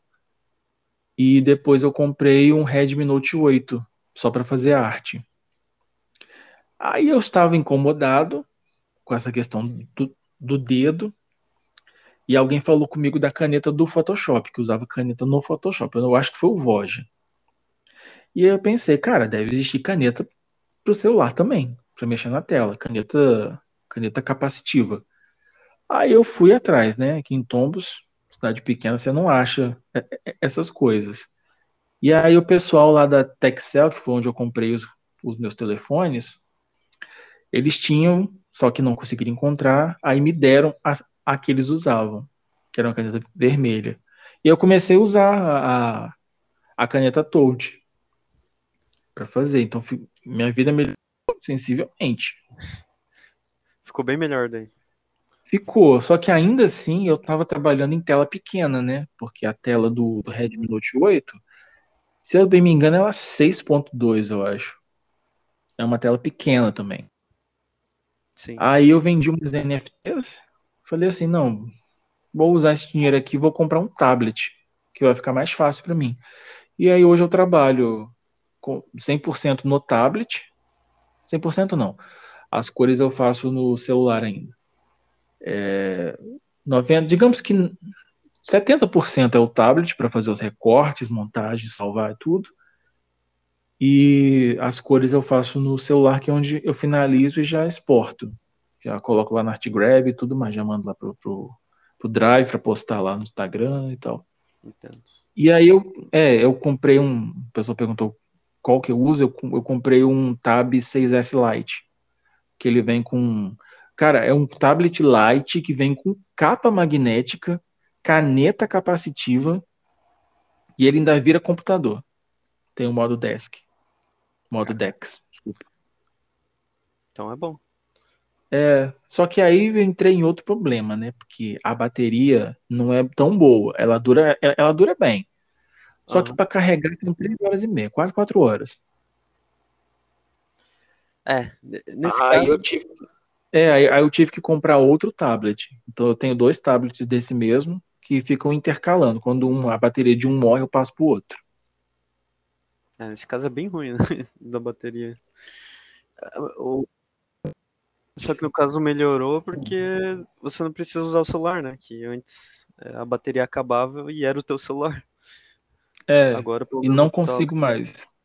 Não consigo mais fazer recorte em tela, em tela pequena. Não consigo. Não Quando consegue? eu comecei a usar o tablet, eu achei hum. muito estranho, porque a tela era maior, né? Falei, não vou me Sim. acostumar com isso de jeito nenhum. Aí calhou que eu me acostumei com, com a tela grande e a tela pequena não consigo mais. Muito complicado. Só se for recorte muito técnico. Então, eu vou te dizer que se fosse para fazer arte no celular, eu não conseguiria. A tela. O meu dedo, primeiramente, eu não sei nem como você fazia, né, no começo. Porque eu não sei. Para mim não rola. Eu também não consigo lembrar, porque eu, eu, eu não e é tenho é dedos finos. E é muito admirável, porque olha onde você chegou, né? Começando do celular, né? Que é, não é um, um lugar muito comum. Não, não é nada comum. eu vou fazer, eu vou é, texto, as coisas, eu não, não, não consigo usar. Não consigo, eu preciso de uma tela maior. Uhum. É. Eu fico nessa também. Quando eu tô no, no celular, assim, eu geralmente eu, eu, posto pelo celular, né? Mas até postar as coisas eu fico meio. Sabe? eu posto só porque é, pelo Instagram, assim, pra mexer no celular é muito melhor, né? Então, senão eu postaria tudo pelo computador mesmo. E, e é isso. É isso. Agora, fale um momento da sua carreira que te marcou. Momento da minha carreira que me marcou. Sim. Ah, eu vou ser breve. Que se eu começar, se eu, se eu aprofundar nisso, eu vou começar a chorar. Quando eu estava subindo, né, no áudio mesmo, eu recebi uma mensagem de uma de uma moça, não lembro o nome, não lembro o arroba. Eu lembro que era uma, a, a, foto de perfil que ela usava era em preto e branco. Ela me mandou a, a seguinte mensagem: é, é muito obrigado por você fazer a sua arte, você postar a sua arte, porque para mim é um conforto muito grande. Na época eu nem eu não eu só postava com o título da arte, eu não eu não tinha eu ainda não tinha feito mentoria, então eu não usei a técnica, eu não usava frases frases motivacionais, nada disso. Só postava mesmo. Ela essa moça mandou mensagem para mim. Ah, muito obrigado por você fazer arte, por você postar, eu eu acompanho você. E para mim isso é, é, um, é um reconforto diário tal, porque eu, eu, eu, tô, eu tô tratando um câncer. E aí eu tenho muita. Eu tenho muita força. Ela praticamente disse que a minha arte dava força para ela, sabe? Uhum. Eu nunca imaginei eu servindo para isso, sabe? Sendo, fazendo parte desse propósito. Então, esse foi um momento que marcou muito a minha carreira. Não sei que quem é essa moça, não lembro o nome dela, não acho que ela se ela falou comigo de novo, não lembro. Espero que ela tenha superado essa fase ruim dela e fico muito grato, grato a Deus por ter por ter prestado para alguma coisa, né? É, por ter ajudado ela de certa forma, né, com a sua arte. É, é muito bonito, né? eu acho. É, eu, pelo menos, é o que eu falo às vezes, ah, gente, pelo menos eu sirvo para alguma coisa, né? Pelo menos a vida. Eu acho que eu, eu tenho a minha filosofia de vida, tá até lá na minha bio do Instagram, que a gente, a, a gente não pode passar pela vida somente como seres únicos, singulares. A gente tem que mudar a vida dos outros, a gente tem que impactar os outros. E mesmo sem querer, eu acabei fazendo isso. Então, eu, se você perguntasse, ah, se, eu parasse de fazer arte hoje, ah, eu me sinto realizado. Só por causa disso. É, eu acho muito bonito. Eu também fico super feliz quando alguém vem falar comigo assim, que, que achou emocionante, ou que estava sentindo alguma coisa com a minha arte. É muito especial, assim, para eu como artista, vendo esse comentário, é, é muito especial para mim. Para você também, né? Deve ser, eu acredito. Com certeza, com certeza. Sempre é. Agora, o que muda na vida de um artista depois dos 10k, 10 mil? 10 mil seguidores? Sim. Ah, cara, muda tudo, né? Eu acho, eu acho que, pelo menos para mim, mudou tudo. Antes, quando eu tava lá com meus 6 mil, 7 mil crescendo, tinha muita gente que me ignorava, sabe? Uhum. Sim. Me ignorava mesmo, na cara dura. Quando eu bati 10 mil seguidores, que eu, que eu cara, foi, foi, foi meteórico. Foi de, eu fui de 10 mil para 20 mil rápido e de 20 mil para 30 mil rápido também. Então, né, as pessoas olham isso, que números chamam a atenção, números são importantes, não adianta. Então, muita gente que me ignorava passou a responder meus directs, velho passou a comentar nas minhas fotos sem eu pedir. é, tá bom. Tá bom. Só que graças a Deus é, essas coisas não me iludiram, sabe? Sim. Eu não, eu não fiquei, nossa, é todo mundo meu, meu amigo, todo mundo gosta de mim. Falei, não, estão, estão querendo surfar na minha onda, no hype que eu tô. Vocês estão querendo pegar carona aí.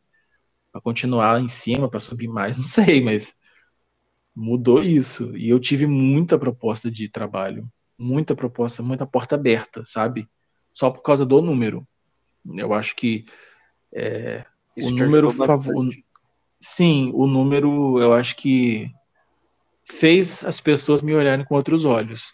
Uhum. Inclusive pessoas da minha cidade, que vê o meu número de seguidores e, e me, me, tratam melhor, digamos assim. Me comentam. Eu acho que se eu fosse uma pessoa comum, acho que não ia me dar bola. Pois é, eu com os meus meros é, 5k ali, já as pessoas já me olham assim, né? E falam às vezes. Imagine com 10 mil, né? É, deve ser um assédio muito maior. Por parte eu não acho que é, não acho que é assédio, eu acho, mas assim, eu não me sinto, eu não sinto que eu sofri esse assédio todo. Mas, sim, sim, cara? Você tem noção que 10 mil seguidores é mais do que a população da minha cidade? Então, maluco, né? Maluco isso. É maluco. E, tipo, na época rolava a fofoca de que quando você batia 10, 10k no Instagram, você meio que entrava pra alta, pra alta sociedade. Do, do, do Instagram, né? Aham. Uhum. E você se então, sentiu falei, ah, na alta sociedade? Não, sendo sincero, não. Não? Não, sendo sincero, não. Muita Bom. coisa mudou. Como eu uhum. te falei, as pessoas respondiam, é, me mandavam direct, me respondiam. É, eu recebi proposta de trabalho, sabe? tudo por causa, eu creio que tenha sido motivado por causa disso, porque quando, pelo que eu entendia de Instagram na época, quando você batia 10 mil seguidores, não, quando, quando você batia 7 mil seguidores para cima, o Instagram começava a entender que você era um perfil relevante e te mostrava mais. Então, mais pessoas estavam te vendo até os 10 mil seguidores. Sim. E aí, como eu cresci organicamente dos 10 mil para os 20 mil rápido, eu acho que eu, eu tive uma, uma onda muito grande, sabe? Uhum. Eu surfei muito rápido. Também foi rápido dos 20 mil para os 30 mil. Então, acho que isso foi muito positivo para as pessoas me conhecerem, saberem quem eu sou. Mas a vida muda sim. A vida muda sim. É, eu imagino que sim, né? O número, querendo ou não, conta bastante. Conta. As pessoas ficam, ah, não, conta sim. Todo mundo, todo mundo quer estar perto de pessoas que têm. Uhum. Agora, ó. O que você espera que aconteça depois dos 100 mil? Depois dos 100 mil. Uhum. Tá perto, inclusive, hein, pelo que eu vi. Inclusive, é, pois é, eu tô há duas semanas agarrado em 99 mil. Ô, meta, não, tem trem errado aí, hein? Verdade. Tô pagando caro, eu tô, tô, tô, tô, pagando caro os anúncios. Tá difícil. Não é possível, né? 99. É, garrou. Garrou, falei, garrou. mas não, mas, mas você sabe o que que eu acho que tá acontecendo? Eu tava acho que no, na época de quando eu postei Big Brother, eu acho que eu tava com 95 mil. Sim. No, no Natal, eu acho que eu tava com esse número. E eu acho, eu acho que por essa arte ter estourado, ter chegado a 63, quase 63 mil likes, eu acho que é, direcionou para muitas pessoas, sabe? Uhum. Eu acho que muita gente me seguiu rápido, porque eu via que os números pulavam, tipo, 300, 400, 500 seguidores por dia. E aí vem o efeito, né, sanfona. Porque o mesmo ritmo que as pessoas me seguem, elas também param de seguir. Então eu acho que esse povo todo que me seguiu já se cansou de mim, já tá me dando um follow. Então tá ficando equilibrado, sabe? O pessoal que tá chegando com o pessoal que, que tá saindo. É muito maluco essa coisa do Instagram, né? É, eu não entendo por que, que as pessoas param de seguir. Vai, te segue, depois para. Se as pessoas que me seguiram, todo mundo que, que, que me seguiu esperam... continuasse, eu acho que eu tava com uns 200 mil já. Então, eu acho que elas esperam que você siga de volta, né? Não sei. Cara, vou ser sincero, eu nem vejo isso. É. Você é deve lembrar da, daquela época que a gente fez aquela collab que você deu o nome de Melancolia, lembra? Lembro, lembro. Logo em seguida, eu tive problemas com o meu Instagram na, na queda do alcance, né? Aham, uhum, sim. E. O que, que eu ia falar, gente? Esqueci. Pedro Scooby, legal. Legal. Começou falando e. Não, esqueci mesmo, gente. Deixa eu é tentar muito... lembrar, esqueci mesmo. que você tava. que é, o alcance do Instagram ficou ruim depois daquela arte? Sim, ficou um tempinho ruim, cara. Eu ia, eu, cara, eu ia falar um negócio, eu esqueci. Gente. Será que era alguma coisa sobre as pessoas terem parado de te seguir, alguma coisa assim? Não consigo lembrar. Deu branco total. E eu como peixe, tá? Eu como peixe direto, tô doido. então você deixa guardadinho essa daí e a gente passa pra próxima. É, porque eu não lembro mesmo, não. Caso você lembre no meio do caminho, né? Daí você. Ah, só vou lembrar quando eu escutar. pra lembrar o assunto, porque eu não lembro. Não lembro mesmo. Ó, essa não próxima aqui, mesmo. não sei, não sei bem se é uma pergunta, mas é alguém que gosta de você. Amo hum. suas artes e os textos que você escreve. Ah, obrigado. é, é... Cara, os textos que eu, que eu, que, eu, que, eu, escrevo foi resultado da, de mentoria, né? Uhum. eu entrava em muita mentoria no, no Clubhouse, quando o Clubhouse lançou e tal, ficou aberto para o pessoal. Aí tinha muita sala de. Eu esqueci o nome que eles davam. Aí eles faziam análise de perfil. Você se candidatava lá e fazia análise de perfil. Ah. E aí todo mundo falava: ah, seus números são bons, seus reels são, têm visualizações altas. É, só que eu acho que falta conectar pessoas ao que você faz. Eu ouvi isso nas mentorias lá do Clubhouse. Aí o, o, o Instagram começou a me recomendar o conteúdo do Vini Blogger. Direto. Falei, gente, tem algum trem errado. Tem algum trem errado, porque aí eu vi que ele fazia, que ele dava mentoria. Entrei em contato com ele. Não sei como ele consegue responder todo mundo. Aí eu fiz, fiz uma mentoria com ele na época e ele falou isso: olha, Leandro, eu acho que teu trabalho é bom, é, o teu perfil ele é legal, só que falta você conectar pessoas. Ele falou exatamente o mesmo que o pessoal da mentoria do Clubhouse falou. Então, é, cara, tenta contar histórias, tenta fazer a sua arte contar histórias. E aí foi aí que eu comecei a, a fazer os textos motivacionais. E Sim. graças a Deus deu certo. Só pra tirar uma dúvida, esse Vini é aquele cara loiro que faz uns reels e tal, de humor. Dancinha, é ele mesmo. Ah, nossa, que legal. Não imaginei. Ele, ele estourou dançando aquela e se jogar no movimento. Não. E se jogar se envolvendo. É, é que ele faz uma dança toda louca. É muito legal. Aham, uhum, é bem engraçado. Eu já vi alguns vídeos dele. Aham, uhum, e ele, aí ele dava mentoria, né? Aí eu aproveitei e falei, é dedutível do imposto, então vamos lá. É. E aí eu comecei a fazer. Só que tem dia que eu não tô com saco para isso, não consigo escrever nada. Então você escreve textos que se conectam com seus seguidores e com a sua arte também, né? É, e eu estudei um pouco de copy também, né? Então. Ah, entendi. Falei, vou. Né? Isso... Estudei, Gastei Isso... meu tempo, vamos aplicar. Isso para os dias de hoje é bem importante. Né? Sim, demais, demais. Eu vi uma mudança muito significativa. O pessoal tinha mais conexão, sabe? Uhum.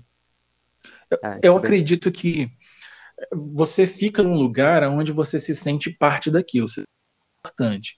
Então uhum. eu sempre falo, meus seguidores são importantes. Vocês são a parte mais importante disso aqui, porque é, é o meu talento é, mas eu tô tendo visibilidade porque os meus seguidores estão ali comigo. Sim. Então eu sempre falo, vocês fazem parte disso, vocês podem achar que não fazem, mas vocês fazem parte disso. É muito obrigado por vocês estarem fazendo isso por mim. É, eu quero que as pessoas se sintam conectadas com a minha arte. Que eu faço arte para as outras pessoas, não faço uhum. arte para mim. Então eu quero que as pessoas se sintam conectadas com isso, que vejam elas próprias. É, isso é bem legal.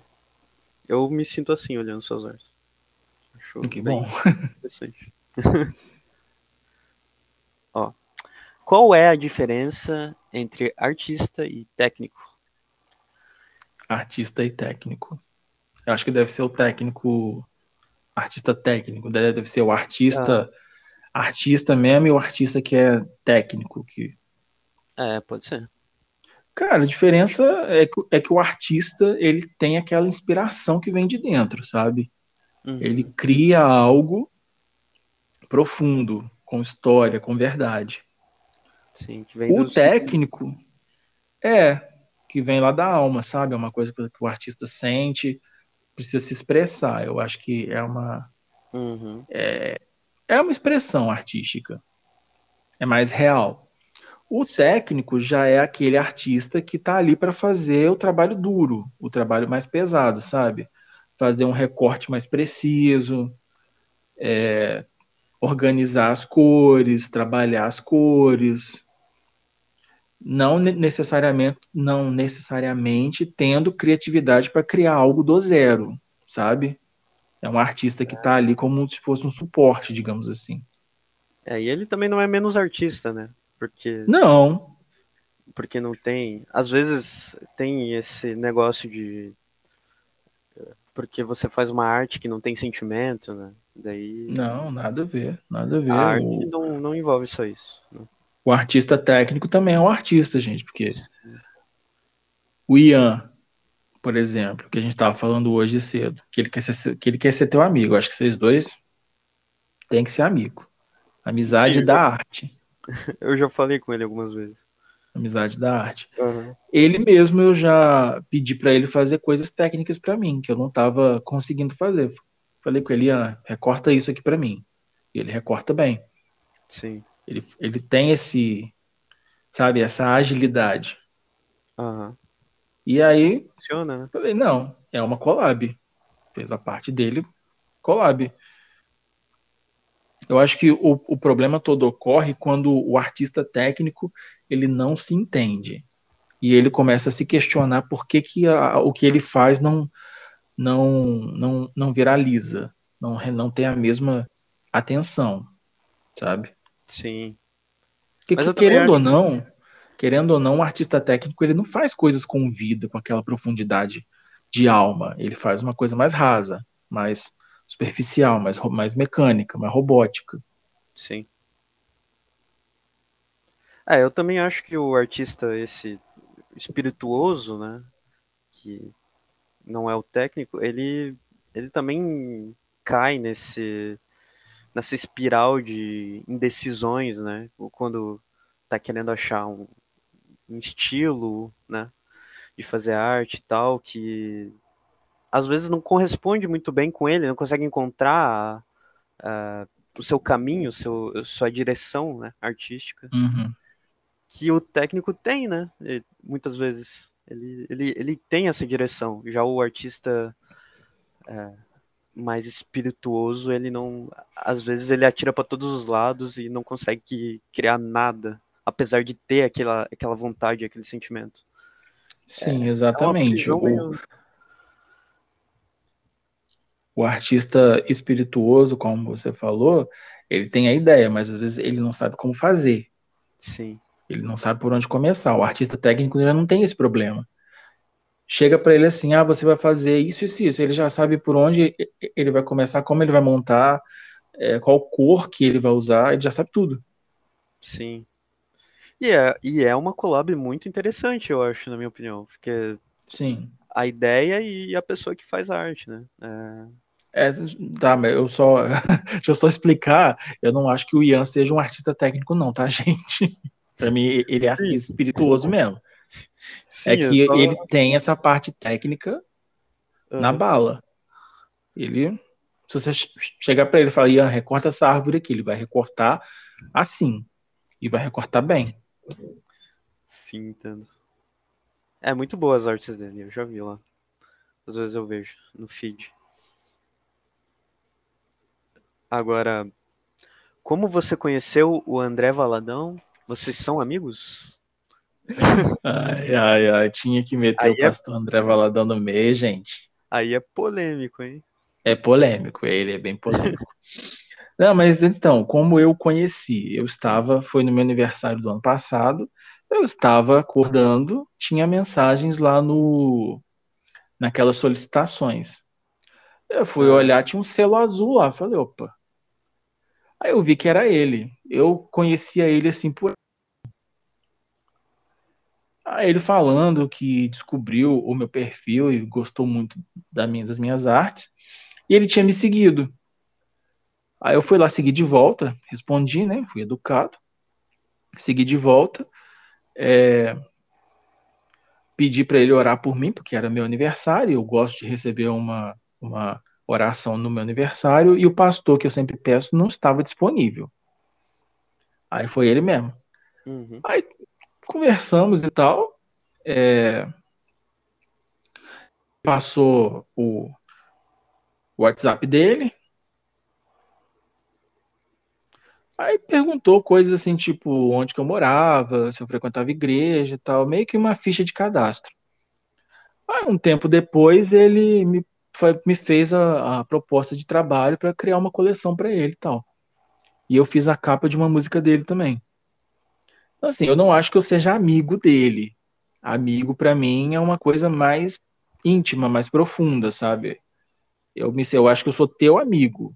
mas amigo dele eu, eu não me sinto. Mas, por favor, não romantizem a ideia de que eu não sou amigo da pessoa, eu odeio ela. Porque não.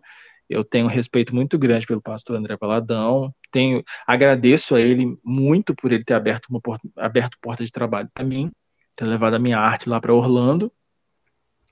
E o pessoal que fala mal dele, ele não é, ele não é escroto não, gente. Ele, ele não é um cara ruim, ele é um cara com um coração muito bom. Ele é compreensivo. Ele é desse, ele é decidido. Eu quero isso, eu quero isso. Mas ele é um cara muito bom. É.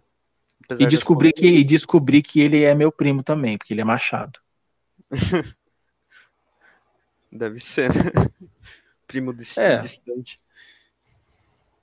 Polêmicas à parte, né? No trabalho nunca tive esses assuntos, porque ele foi ele, ele teve bastante voz na campanha política, né? Sim. Campanha política, nossa guerra que, que brasileiro faz. Mas no trabalho nunca nunca foi falado nada de política, nada de Bolsonaro, nada de era só trabalho. A, a equipe dele inteira, ninguém fala disso. É até melhor, né? Para você. É, é até melhor. E, é, e, e, é até mais seguro, porque você sente que a pessoa não é. Uhum. Exatamente. Então vocês são amigos? Não, nós não somos amigos, tá, gente? Mas não pense que eu tô falando aqui, eu odeio o pastor André Valadão. Não, não tô falando isso. A gente não é amigo. É que, cara, amizade para mim é uma coisa mais íntima, mais pessoal, mais profunda. É eu saber da sua vida, você me contar é. as coisas, eu te contar as coisas, sabe? Eu saber os teus sonhos. É isso.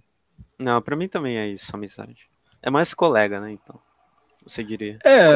De trabalho. É. Assim, de trabalho. Coleguinhas. Normal. Não tenho. Não tenho nada que reclamar dele. Pelo uhum. contrário. E, e é isso.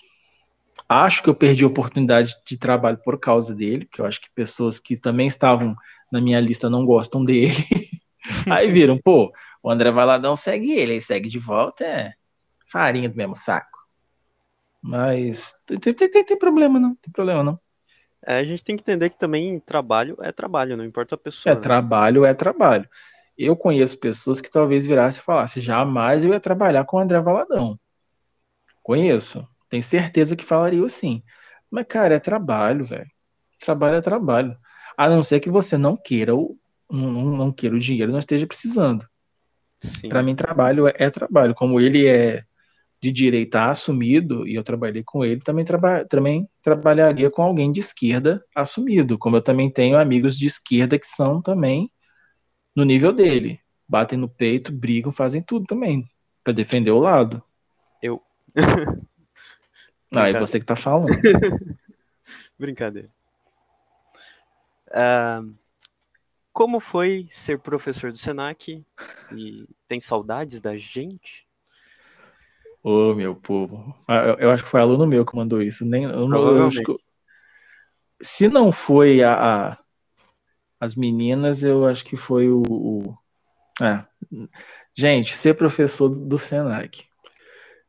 Eu acho que os alunos gostavam de mim por causa de eu ser um artista com seguidores, né? na época que eu estava no Senac, eu tinha 65 mil seguidores. Sim. Eu acho que. Porque espalhou essa notícia. O meu afilhado, Matheus, que eu falo que ele é meu afilhado, ele é filho da minha professora de hidroginástica. Ele foi fazer o curso e ele já me conhecia. Então, e ele, ele é bem fofoqueiro, então acho que ele contou para todo mundo, ah, o Leandro é famosão, tal, bababá. Então eu acho que eles, sabe, eu acho que eles viam que eles me viam como alguém que estava vencendo e realmente estava ali para que podia passar uma, alguma coisa para eles. Mas é, é, se eu sinto saudades, não. Não sinto. Não sinto saudade da aula. Eu acho que professor que. que para mim foi um, um, bico, sabe? Um hobby. Caiu na minha mão, falei, vou, vou, vou fazer. Passei em todo o processo seletivo, coisa que eu nunca fiz na minha vida, passar direto. E não tinha achado professor para aqui, para minha cidade.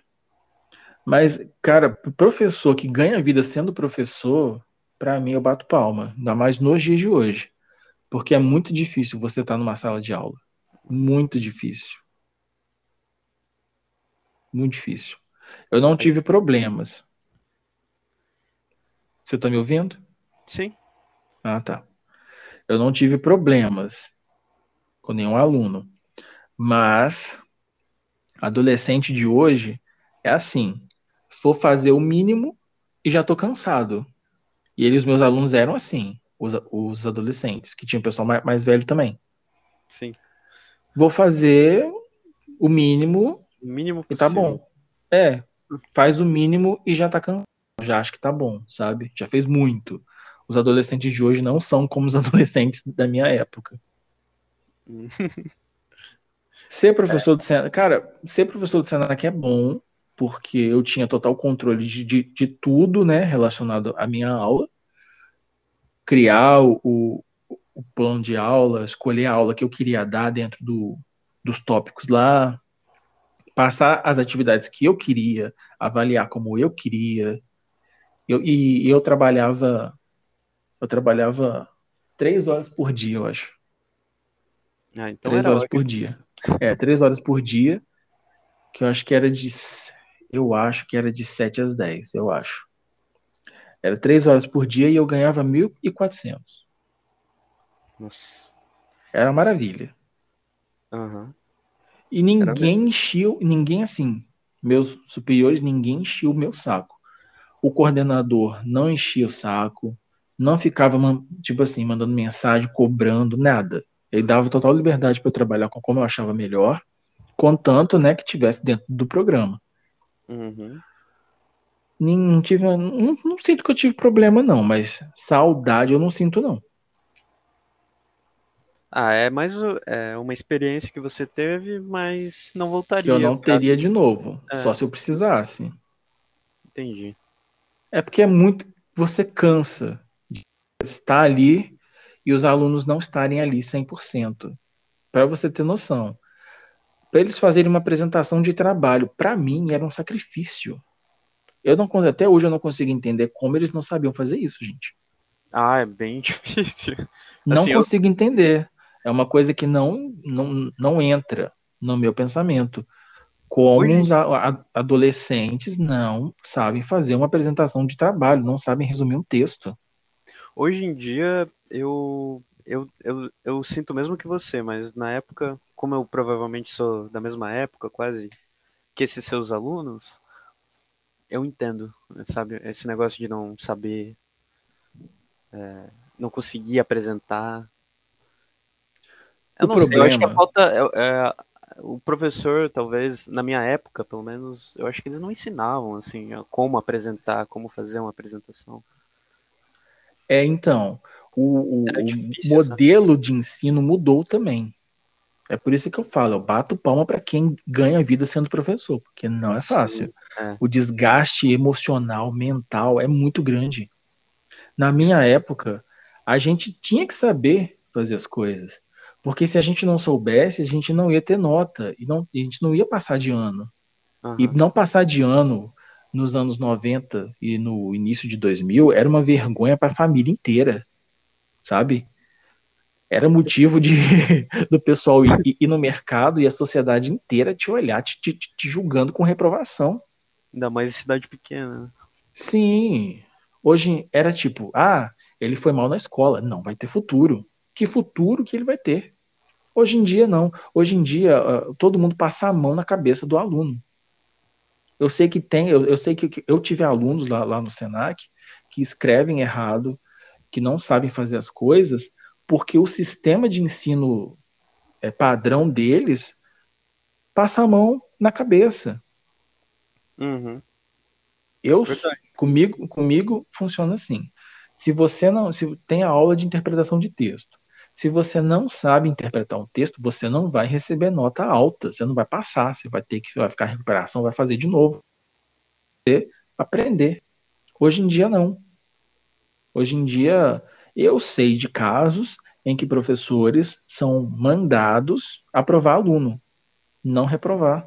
Sabe? Ah, mas isso acontece Muito hoje em dia, muito, muito. É, muito mesmo. Então, eu tive alunos que eram vítimas do sistema de ensino falho, que tolerava os erros deles e fazia eles acreditarem que aquilo não era importante para eles.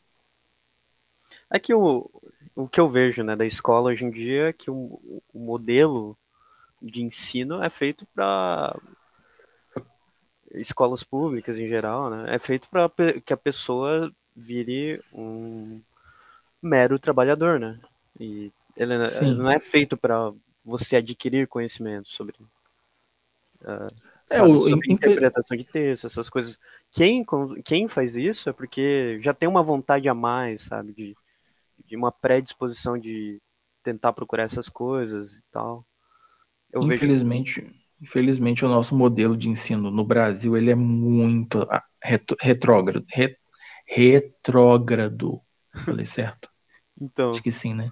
Eu falo isso até porque quando eu saí da escola eu, eu senti isso e eu comecei a, a minha vida, entre aspas, intelectual, né? Intelectualzinha, depois da escola, assim, que eu comecei a ler muito livro, que eu comecei a pesquisar muita coisa. E eu fui percebendo, né, o que eu errei no passado, o que eu devia ter feito no passado, assim, como aluno. É, eu, eu penso mesmo. Na minha época, a gente era preparado para passar no vestibular, né? Uhum. A gente era, a gente era preparado para isso. É... Então, mas também eu acho que o, eu acho que o, o, grande problema é o modelo de educação, porque o modelo de educação americano é maravilhoso. Os alunos fazem essas matérias básicas, matemática, história, inglês, essas coisas. Eles estudam espanhol a fundo, eles estudam francês em, em, em algumas escolas. Eles aprendem economia doméstica, a cozinhar, marcenaria. Então, né? É, artes. Eu vejo, eu vejo música. Esse negócio, esse negócio, principalmente do inglês, assim, que a gente. O que é ensinado na, na, na escola não é nada, né? Assim, se a gente for não é. parar é. pra pensar. É, é, é, tão básico que você não, não aprende nada. É, mas aí a gente também vai entrar em remuneração de professor, vai entrar em política, é. daqui a pouco tá todo mundo brigando. Mas eu acho que eu, assim, eu tenho pena, sabe, desses meus alunos, porque o sistema de ensino, o sistema de ensino está prejudicando, prejudicou eles. Aí, lá na frente, vai, vai bater na vida, a vida bate de volta. Uhum. Muito difícil. Eu penso mesmo.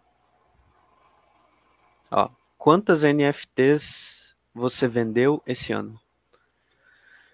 Essa pergunta foi feita no ano passado, tá, gente? Então, é de 2000, referente a 2022. 2023 eu não vendi nenhuma NFT ainda. Mas no, no, ano passado, eu acho que eu vendi poucas. Bem poucas. É. E como tá o mercado NFT na sua visão? O mercado NFT, para é? mim, a bolha estourou. Falava-se muito, para mim o auge foi em 2021. Foi quando estourou mesmo. O boom, Sério? sabe? Todo mundo fazendo, todo mundo ganhando dinheiro. Eu acho que agora a bolha estourou. Que estavam falando que o mercado tava, tinha esfriado, que as vendas estavam lentas. Para mim foi um, um, um momento. Será, será que o pessoal se desencantou com, com essa ideia de NFT e tal?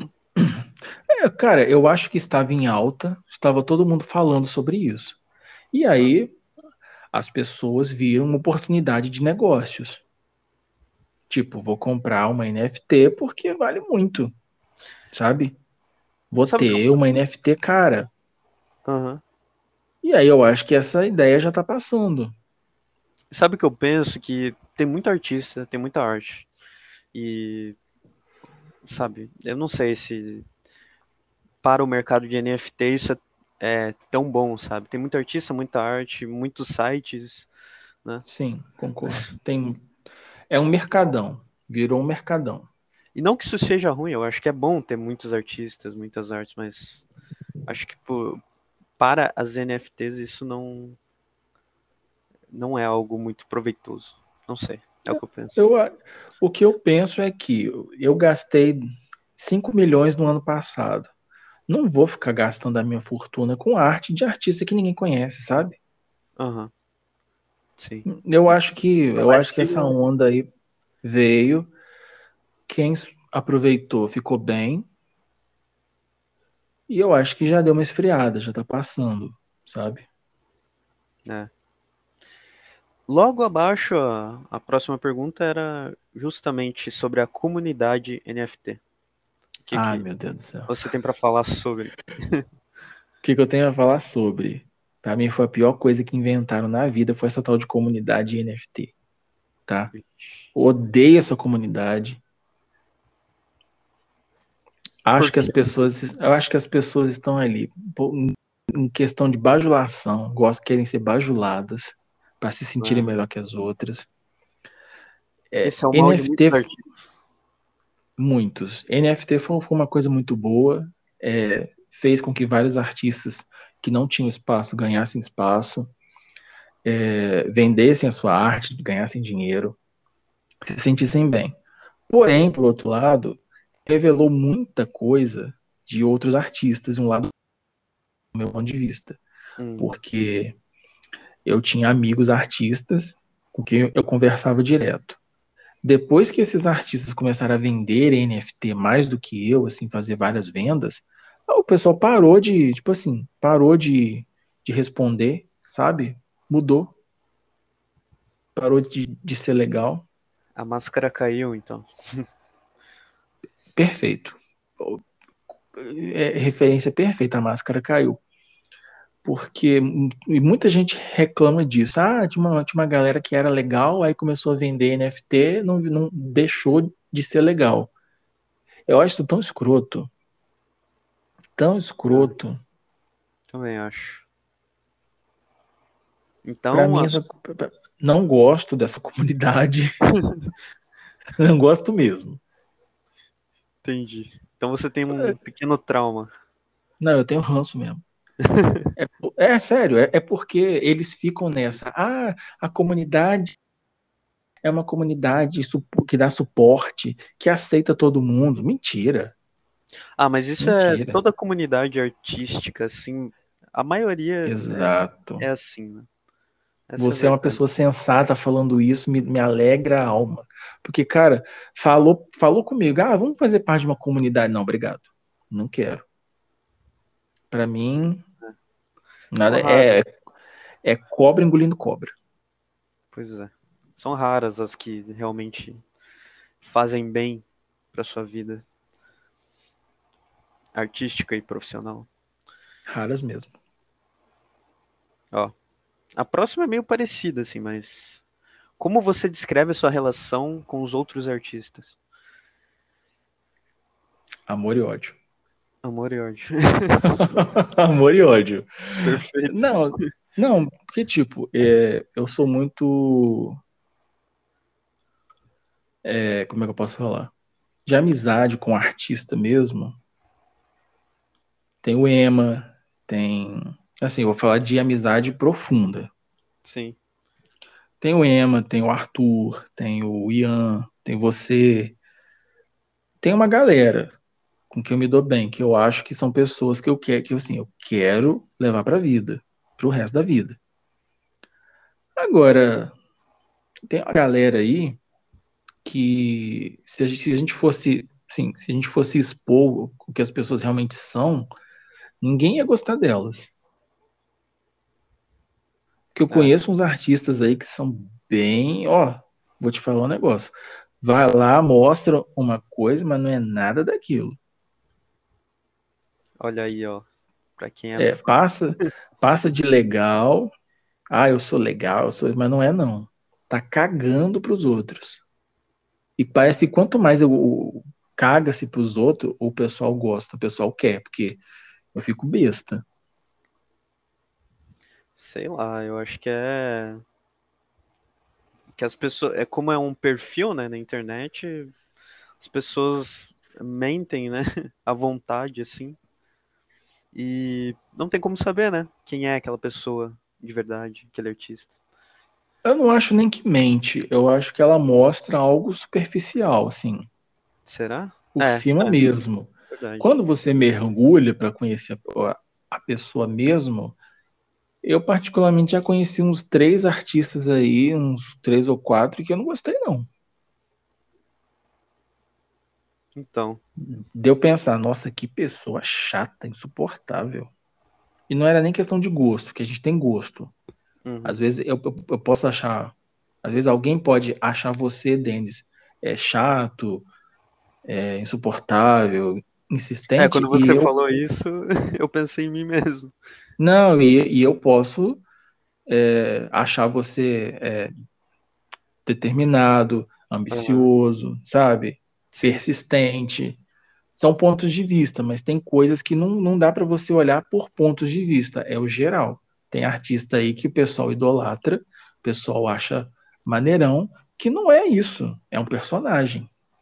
Inclusive, quando eu comecei a crescer no Instagram, falaram: se aproxima dessa pessoa, que vocês estão bem, vocês vão ser amigos, vocês têm que passar essa imagem de amigo. Só que eu não aguentei. Falei: não, não dá. Possível. Então, né? Eu, eu já não consigo, sinceramente, fazer isso, esse networking, assim, de ficar conversando com as pessoas e tal. Eu sou muito mais amigo de pessoas que gostam do meu trabalho, que não são artistas, do que os artistas em si. Eu não sei. É, mas hoje em, hoje em dia você se relacionar com outras pessoas é muito complicado. Tá cada dia mais difícil. É. Vamos é. cada um para a própria montanha e tá, tá bom demais. Verdade. Ó, como é ser famoso na Índia? Isso aí eu não sabia. Como vai ser famoso na Índia? Ô, oh, gente, eu brinco com o, com o Thiago, Thiago Casadei, vou entrevistar ele também. É, eu brinco que lá na Índia deve ter bonequinho meu, sabe? Figura de, de ação minha sendo vendida em, em algum lugar, porque os indianos amam a minha arte. Caraca. E você Amam. pegou um país bom, né? Porque tem muita pessoa. Não, tem uma porrada de gente Olha lá. Eles pegam as minhas artes e usam como foto de perfil. Eles realmente gostam da sua arte. Não, demais. No início, eu não, eu, eu não sabia como lidar com isso, não. Eu achava bem estranho, bem escroto. falava, nossa, que gente chata, que gente invasiva. Mas agora eu já, né, já entendo que isso é parte do meu, dos meus números. Então. Uhum é uma é, é, estranho, porque é outra cultura, sabe? Eu estava até conversando com um amigo meu indiano esses dias que eu, eu queria fazer alguma coisa para o povo da Índia, canalizar uma arte para eles. E isso é um assunto muito delicado. Isso é uma coisa que exige uma, uma, uma análise cultural muito profunda. Que ele estava falando comigo, falou, cara, não usa vaca, que a vaca lá é, é um animal sagrado, não usa vaca, é, não usa não usa religião, porque cada existem várias religiões aqui. Se você for retratar o povo, retrata o povo feliz, sabe? Cantando, dançando, sendo feliz. Não retrata eles de um jeito ruim, porque eles não vão gostar. Sim. Então é. seguimos. Eu eu tento. Hoje eu já sou mais tolerante. Mas no início, no início eu ficava puto. Quando eles pegavam a minha arte, compartilhavam, nossa, eu ficava, eu ficava muito, muito bravo.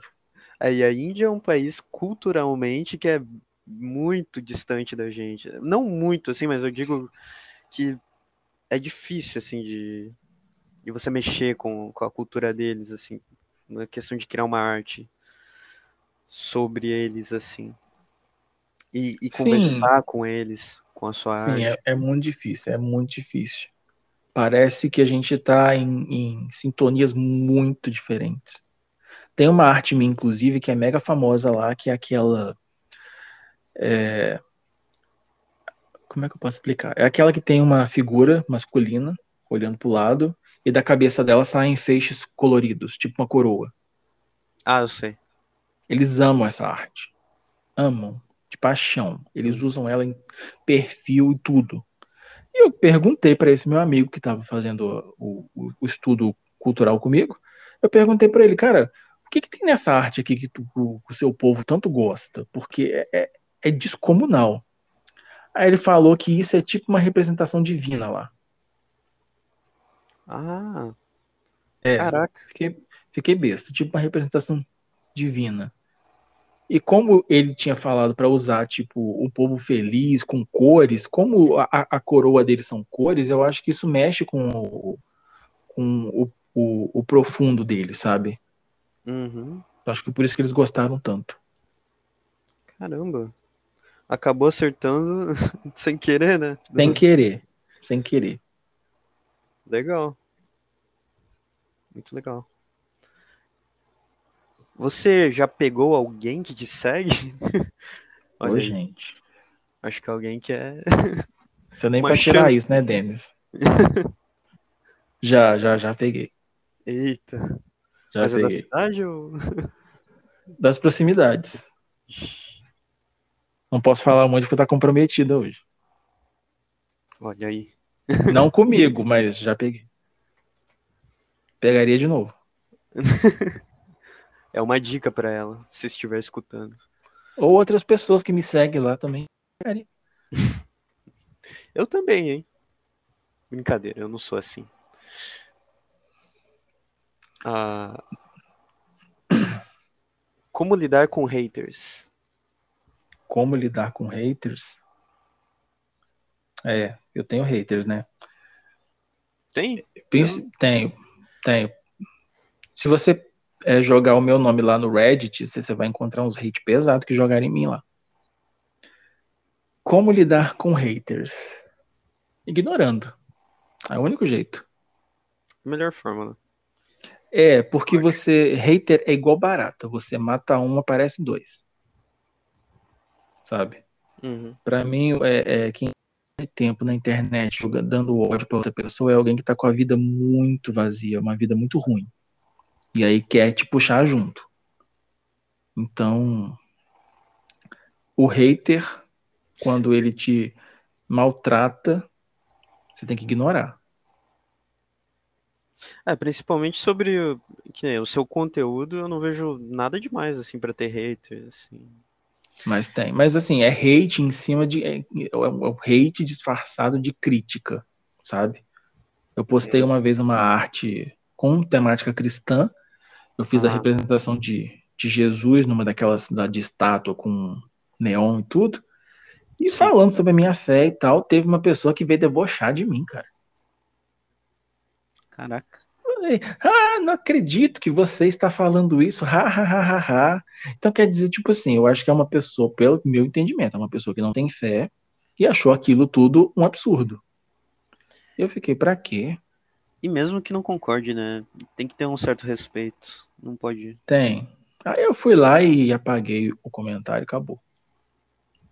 É. Essas pessoas são sem noção mesmo. Mas já teve gente que falou que eu devia parar de fazer arte para trabalhar no Starbucks.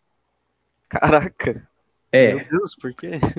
Não sei. Nunca tomei um café do. Aliás, eu não tomo café, mas nunca consumi nada do Starbucks. Não sei nem onde fica.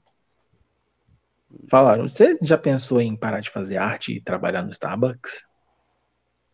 Nossa. É só, é só você, cara, quando você tiver um tempo e você tiver bem emocionalmente, vai lá no Reddit e procura meu nome. Tem, tem uma discussão inteira lá.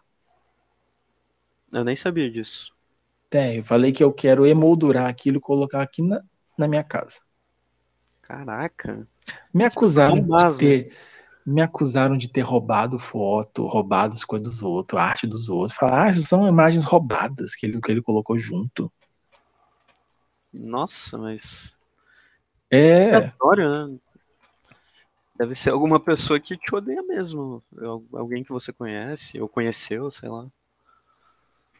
Estranho isso. Eu não entendo esses negócios de hater se não tiver uma crítica realmente forte, embasada, né? Às vezes lá. é bom você nem entender. É, bom, eu não tenho, então. Não, que bom, porque é, uma, é um exercício emocional muito grande. Até quando uma vez a Super Harry postou, repostou um trabalho meu, que era uma animação dessas que eu faço, bem simplória mesmo. Uhum. Postaram lá.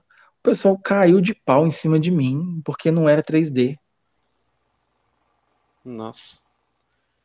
Eu fiquei, oi? É o meu momento, gente, para. Engraçado que vieram até artistas, de outros artistas, desmerecerem o meu trabalho, só porque eles não tinham espaço. Tipo assim, nossa, ele faz um, um, uma animação basiconas que todo mundo faz, e eu, que sou um pintor, não tenho espaço. Olha, isso não tem muito a ver, né? Acho que a pessoa não, tá olhando pelo, pelo lado errado da questão. Os dois são artistas, né? Exatamente, mas eu acho também que faz isso para chamar atenção, sabe? Para o pessoal prestar atenção, porque isso é uma técnica. Vou diminuir o outro para me vitimizar e todo mundo vir falar comigo. Isso acontece. É. E é a pior, né? Porque nunca dá certo. Agora, essa daqui, imagino que seja porque você é muito fã da pessoa. Cadê a sua collab com a Avril Lavigne? Ah, gente, isso foi uma brincadeira que eu fiz lá no Twitter que não sei para que que eu fiz. É porque na época eu queria, é, eu já estava sabendo que ela ia relançar o, o Let Go. Uhum. E para mim o Let Go é um álbum muito muito legal para ela. É uma é uma identidade que ela perdeu. E eu queria fazer uma, uma capa, sei lá, tentar ser notado, sabe? Porque ela já tinha feito um concurso de arte uma vez e premiou uma arte besta. Aí Sim. eu pensei, vou, vou, tentar fazer. Aí eu tive a brilhante ideia de postar lá no Twitter brincando. Pois é, e aí a Avril Lavigne sempre teve fãs muito fervorosos. A comunidade de fãs dela é muito fervorosa. Se você deixar, eles passam por cima de você. Eles são uns cães raivosos. E aí deve ter gente que segue o arroba dela, vê tudo que estão marcando ela. Pronto. Recebi mensagem de gente perguntando pelo negócio da Avril Lavigne durante muito tempo. Não respondi, não respondi ninguém também. Mas foi uma brincadeira, gente. Não, não tem collab, não. Quem me dera. Não tem nada. Mas quem sabe no futuro, né? Ué, se ela quiser, eu quero. Vamos esperar então. Ó. É, Avril Lavigne, tô aqui, tá? Essa daqui também é polêmica, hein? Você concorda com quem usa inteligência artificial? Sim e não. Mais para não. Mais para não? Mais para não. Mais para não. Eu acho que tá, isso está gerando uma discussão gigantesca de é, os robôs tomando lugar, as pessoas ficando em segundo. E eu concordo, tá? Eu concordo.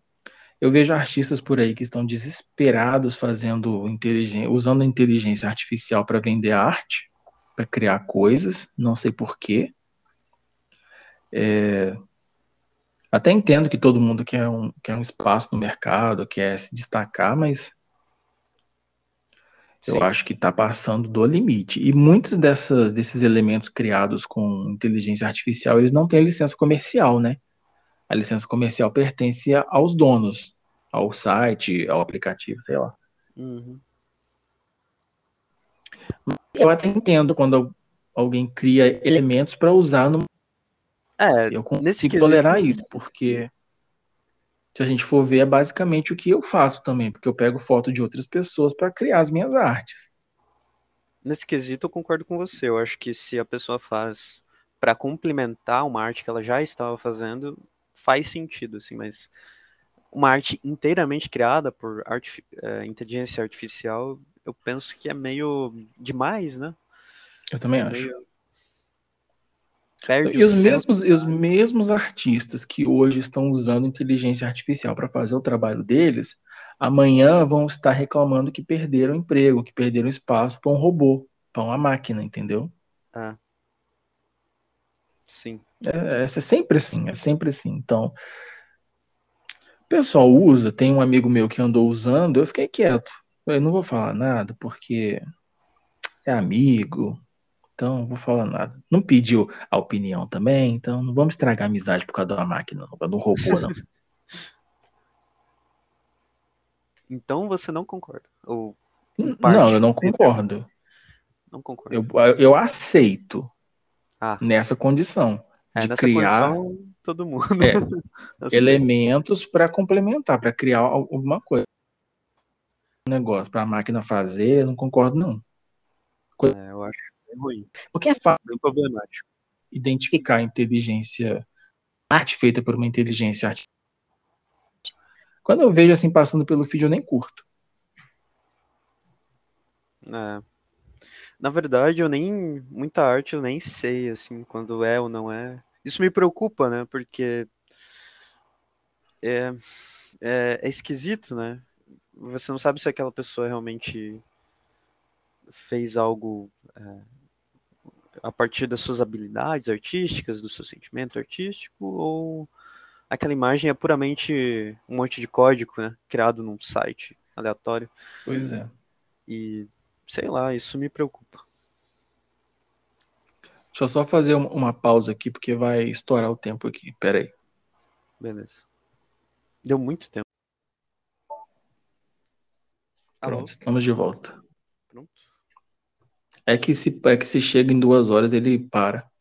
A gente já tá muito tempo aqui, né? Já, tava dando 1,53. Falei, vamos parar porque os assuntos tá rendendo, então agora tá de boa. A gente tava falando sobre uh, artifici uh, inteligência artificial e a próxima pergunta é sobre a vida no Instagram é realmente fake? É realmente fake. Realmente fake. Não, jovens, não se iludam com o que o pessoal posta. A vida de ninguém é perfeita daquele jeito. Tem gente que, inclusive próximo aqui da minha cidade, tem gente que compra as coisas, depois vai lá falar que recebeu, que ganhou. Nossa. Aí as lojas ficam com medo de desmentir porque tem muito seguidor. É, uhum. a vida. É, eu mesmo faço uma fake life às vezes. Às vezes eu acordo, aí eu arrumo, lavo o rosto, passo um produto, vou gravar, sabe? Às vezes eu vou descer, sei lá, vou fazer algo que eu não ia fazer, fiz só para gravar. Então. Tem, isso eu acho que é um pouco saudável. Não Você é acha? ruim, sabe? É, porque para mim entra como eu tô criando um conteúdo sabe? Sim. Uhum. Mas eu acho que o problema é quando você inventa o, a história toda, sabe? Igual. A pessoa, eu vou lá numa loja, compro uma roupa. Aí eu chego em casa, vou gravar que eu ganhei a roupa.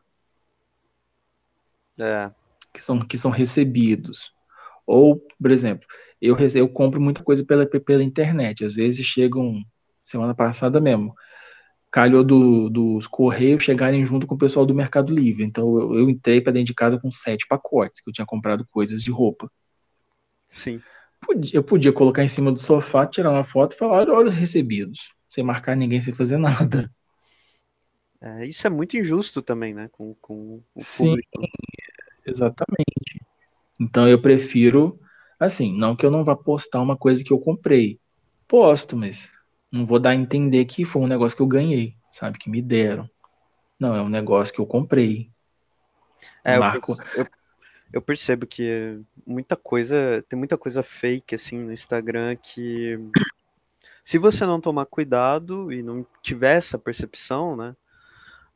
Você vai acabar se iludindo, né? Com, com a vida das pessoas e tal, vai acabar se entristecendo, olhando aquela, aquela vida que aparentemente é perfeita, que ganha coisas e tal. Exatamente. E o pior é que tem gente que acredita que essa vida de mentira é de verdade. Tem gente que é. vive nessa hiperrealidade. Sim. Sem contar que tem gente que compra seguidor, que compra visualização. Eu, eu soube que agora já dá até para você comprar visualização para os seus stories. Então, eu tava vendo uma um app, eu acho, ou um site, só que era um anúncio de, de de um. Acho que era um site que ele comprava seguidores para você. Eu achei um absurdo, sabe? Porque era um anúncio, assim.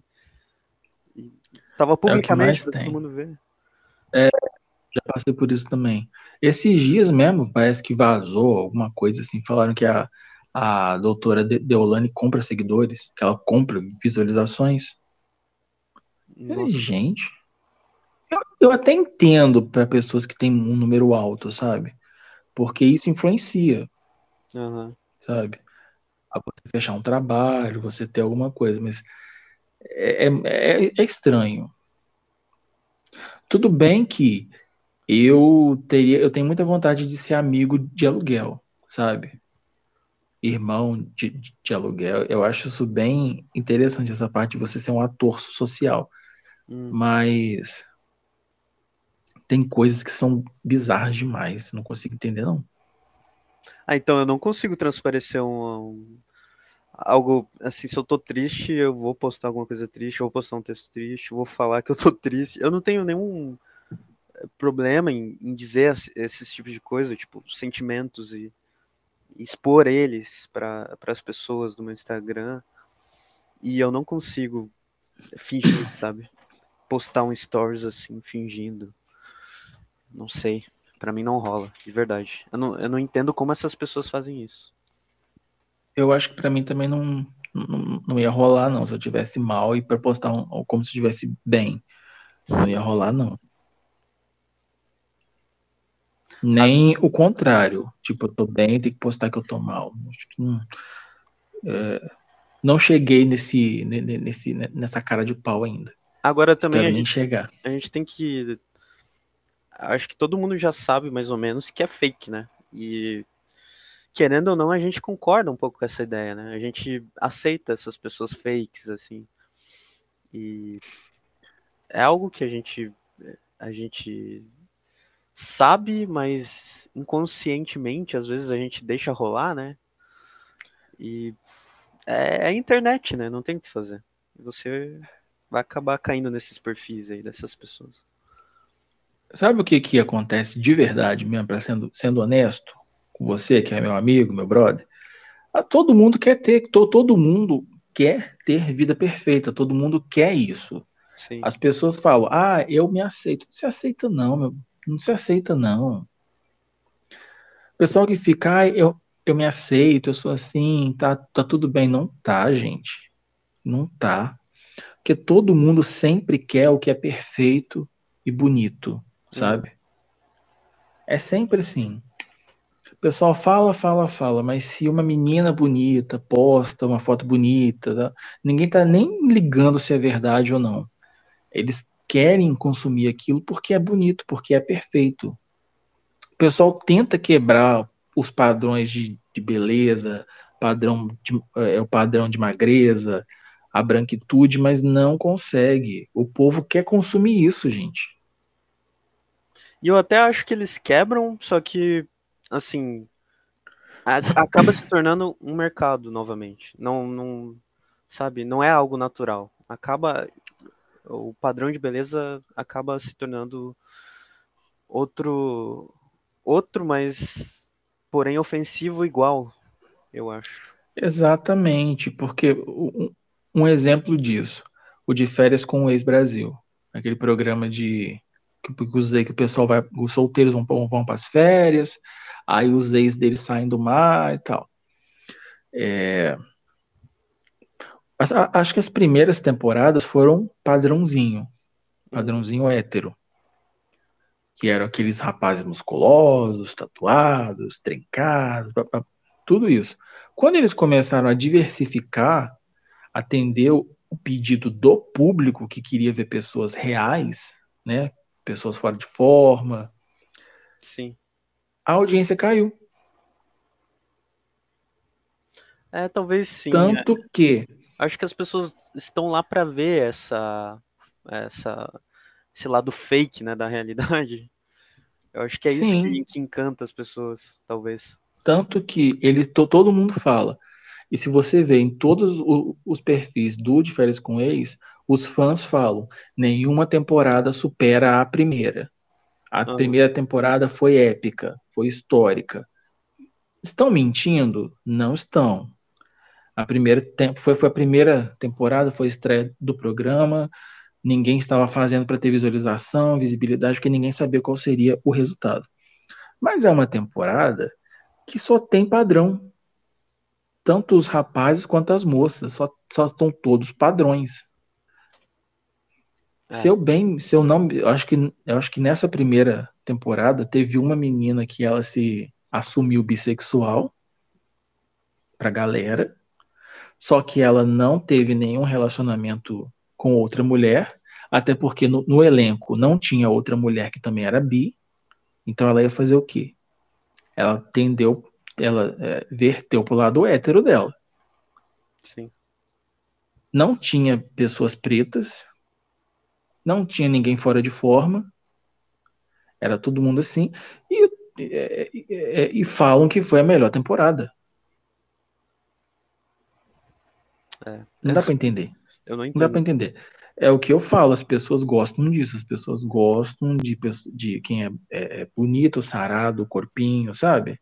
Mas também depende, eu acho que da do, do conteúdo que é mostrado ali, tipo, nesse reality show é assim, mas se você for pegar um BBB da vida, que esses últimos anos tiveram muitas pessoas negras, né, é, e de, de todos os tipos, gêneros e tal, é, se tornou muito maior do que era antes, eu acho. Sim. Assim. E você sabe uma coisa que eu não consigo entender, eu como homem branco, por que as pessoas têm essa, como eu posso falar, essa resistência com pessoas pretas. Resistência? Como assim? É, tipo, em ver beleza nisso. Ah. Sabe? Em sim. querer isso. E, assim, eu não acho que. Acho que as pessoas têm. É, eu realmente eu acho que é uma resistência, mas elas não conseguem admitir, elas acham bonito no fundo e não conseguem admitir, talvez. Eu não, não sei, eu não consigo entender por que, que todo mundo só quer ver gente branca, sabe? Uhum. Eu cresci com diversidade, sempre tive amigos de todos os tipos, então talvez isso para mim seja normal. Toda beleza, é, cada beleza tem a sua, cada pessoa tem a sua beleza, sabe? Sim. Não consigo entender como as pessoas não pensam assim nos, nos tempos que a gente vive hoje. Eu acho que é porque elas não convivem com pessoas negras, sinceramente com a maioria desse pessoalzinho aí que, que fala isso. Porque eu nasci em Santa Catarina, né? Eu sou de Santa Catarina e eu, por muito tempo, fui o único cara negro da, da sala, sabe? Em toda a minha vida aqui, eu acho que eu tive um amigo negro, tenho um amigo negro. E quando você convive demais com pessoas, por exemplo, pessoas do mesmo tipo, pessoas brancas e tal, você acaba tendendo a achar aquele, aquele tipo de pessoa mais bonita, não sei. Eu acho que como essas pessoas não têm é, interação né, com, com, com, é, com outro tipo de pessoa, fica esse preconceito esquisito, sabe? Não sei, essa uhum. resistência. Acho que precisa de mais convívio entre os povos, assim. Acho que precisa Também misturar acho. tudo. Também acho.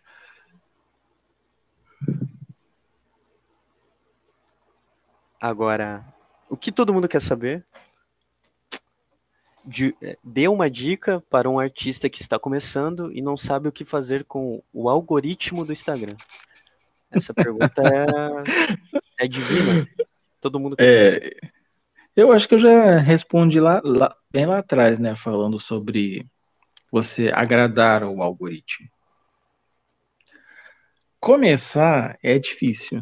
Acho que é a pior parte. Só falar, se manter é difícil, mas eu acho que começar é mais difícil ainda. Porque as pessoas não querem dar espaço para alguém que está começando. Uhum. É aquela velha história todo mundo exige experiência, mas ninguém quer te dar uma experiência. Acho que é o mesmo caso de quem está começando. Ninguém quer é, te dá uma chance. Então, é, é se torna mais difícil para um artista ter que entrar nesses grupos. Ele tem que dar o gás dele, fazer tudo que ele pode para poder ser notado. Mas eu, eu opto sempre por, pela verdade, sabe? Eu acho que cada pessoa tem a sua história, cada história ela é bonita de um jeito. É, ninguém precisa ficar focado em padrões, tipo, ah, isso e aquilo, porque eu sou neto de não sei das contas, porque minha família tem muita artista. Não, eu acho que cada história tem o seu valor e a gente tem que ah. trabalhar com isso. Afinal, ninguém aqui, nenhum de nós dois, eu acho que foi realmente incentivado, né? A não, fazer arte. A fazer arte, não. A gente fez porque. Eu acho que. É, eu, eu, Isso. Eu acho que as pessoas têm que focar muito nelas. Tem que valorizar o teu. E tem que, tem que, tem que estudar, tem que pesquisar o que está em alta, tem que ir lá no, no Google saber o que, que as pessoas estão, estão pesquisando, qual tendência de arte que está em alta, sabe? Tem que estudar copy, tem que estudar é, marketing digital, tráfego pago. Tem que correr atrás. E com o algoritmo, você fez algo que deu certo, faça de novo. Fiz uma arte, bombou, faça de novo. Uma coisa que eu faço, quando eu posto uma arte que ela não vai bem, eu arquivo. Não deixo lá se arrastando, não. Então. Eu só deixo se for uma arte que eu gosto muito, senão. eu também. Ah, nem se eu gostar. Nem se eu gostar. Se o, se o engajamento tá ruim, eu, eu arquivo, eu tiro ela de lá. Teve uma arte que eu fiz há alguns meses que eu achei ela linda, que era um rosto de um leão junto com uma pessoa e tinha flores, uma cruz, raios. Gostei muito de fazer aquela arte. Aí eu postei. Falei, não, tá bonita, vou postar. Postei. Fui ver, esqueci dela. Aí eu fui ver, era três horas da tarde, quatro horas. Tinha 200 likes. Eu falei, não, não pode ser isso. Não tô vendo isso, não. Foi, foi, foi, foi o meu pior engajamento da história. Porque geralmente quando eu sei que, que, o negócio vai ficar bom, que depois de uma hora já tem 600 likes. Eu sei que ele vai engajar. Uhum. Agora, tinham quatro, tinha passado quatro horas, cara, tinha 200 likes. Falei, não, isso aqui foi um tombo bem feio mesmo. Quebrei a cara fui lá e, e arquivei. Falei, não, vai, vai sair daqui. Vai sair de circulação, não vai ficar, não. Sim. Agora, essa é uma dica para um artista que ele, ele tem essa vontade de ter números, né? Agora, um artista que ele simplesmente quer postar arte porque gosta daquilo e não se importa com números, né? Faça o que, tipo, ah. o que bem quiser, né? Tipo, é, é se você... Sim, é se ele gosta, se ele quer postar, se ele quer se expressar, dizer o que ele está fazendo, sem se preocupar com números, com. E consequentemente, se a sua arte for é, boa bastante para ganhar público e tal, você vai crescer, né? Naturalmente. Mesmo que demore. É, porque te, tem muita gente que pensa também, Denis, que você só vai estourar se você tiver números, sabe? É. Você só vai é, ganhar muitos seguidores, ser, ser, ser notado se você postar uma arte que vai estourar. Mas não, você, pode, você pode fazer isso aí, você pode compartilhar as artes que você está fazendo porque você quer, porque você gosta, e, muito... e acabar que uma ali pega um número gigantesco. E outra coisa lado. que tem muito artista que ele não é maior em números, porém ele, ele vende bastante, né, por fora, ele, ele, ganha bastante. Sim. Eu, eu conheço artistas que têm 2, 3 mil, 6 mil seguidores que vendem mais que eu. Então, é maluco isso também. E eu conheço artistas que têm mais seguidores que eu, 160 mil, quase 200 mil, que não vendem como eu. Uhum. É, então isso daí não está relacionado. Então, né? É um negócio que é meio aleatório às vezes. É o que eu falo, cada um tem a sua história, cada um tem o seu tempo. Não adianta você querer estourar como eu estourei. Essa foi a minha história. Você vai ter a sua. entendeu? Sim, verdade. Agora uma pergunta mais light. É... Filme favorito? Filme favorito. Não tenho filme favorito. Não tem? Um filme assim, não. Não, não tenho. Eu gosto. Você vai rir. Eu gosto de filme que o mundo acaba. Ah, são legais, né? De ver alguns.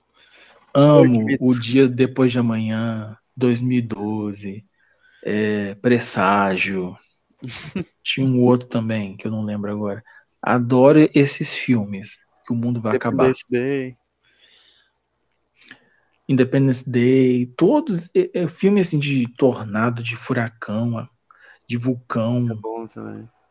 Eu amo todos esses tipos de filme, mas eu também gosto de filme de fantasia.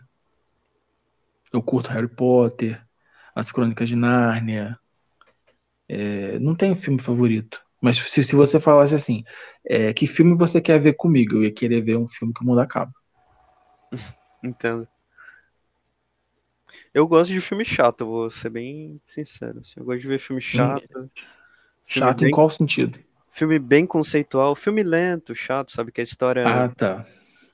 É, que a história ela não é tão animada quanto um filme, por exemplo, de desastre e tal. Eu gosto de ver esse tipo de filme. É, são gostos, né? É a sua personalidade. O que você acha dos artistas que se posicionam politicamente? Você faria o mesmo? Quem é esse artista que se posiciona politicamente está dando um tiro no pé. Porque as marcas não gostam. Tem muita gente enjoada que não gosta, porque quando você se posiciona politicamente, não só politicamente, quando você se posiciona, você está levantando, você está se dividindo. Vão ter pessoas que vão gostar de você e vão te apoiar, vão ter pessoas que não vão concordar e vão te atacar. Se você está fazendo um, um, trabalho representando uma marca, automaticamente respinga. Não, não, não tem como. Não tem como. Por exemplo, eu vou lançar uma marca de, de camiseta. E eu trabalho com cores quentes, então, obviamente, eu vou lançar camisetas vermelhas, laranjas, amarelas, é...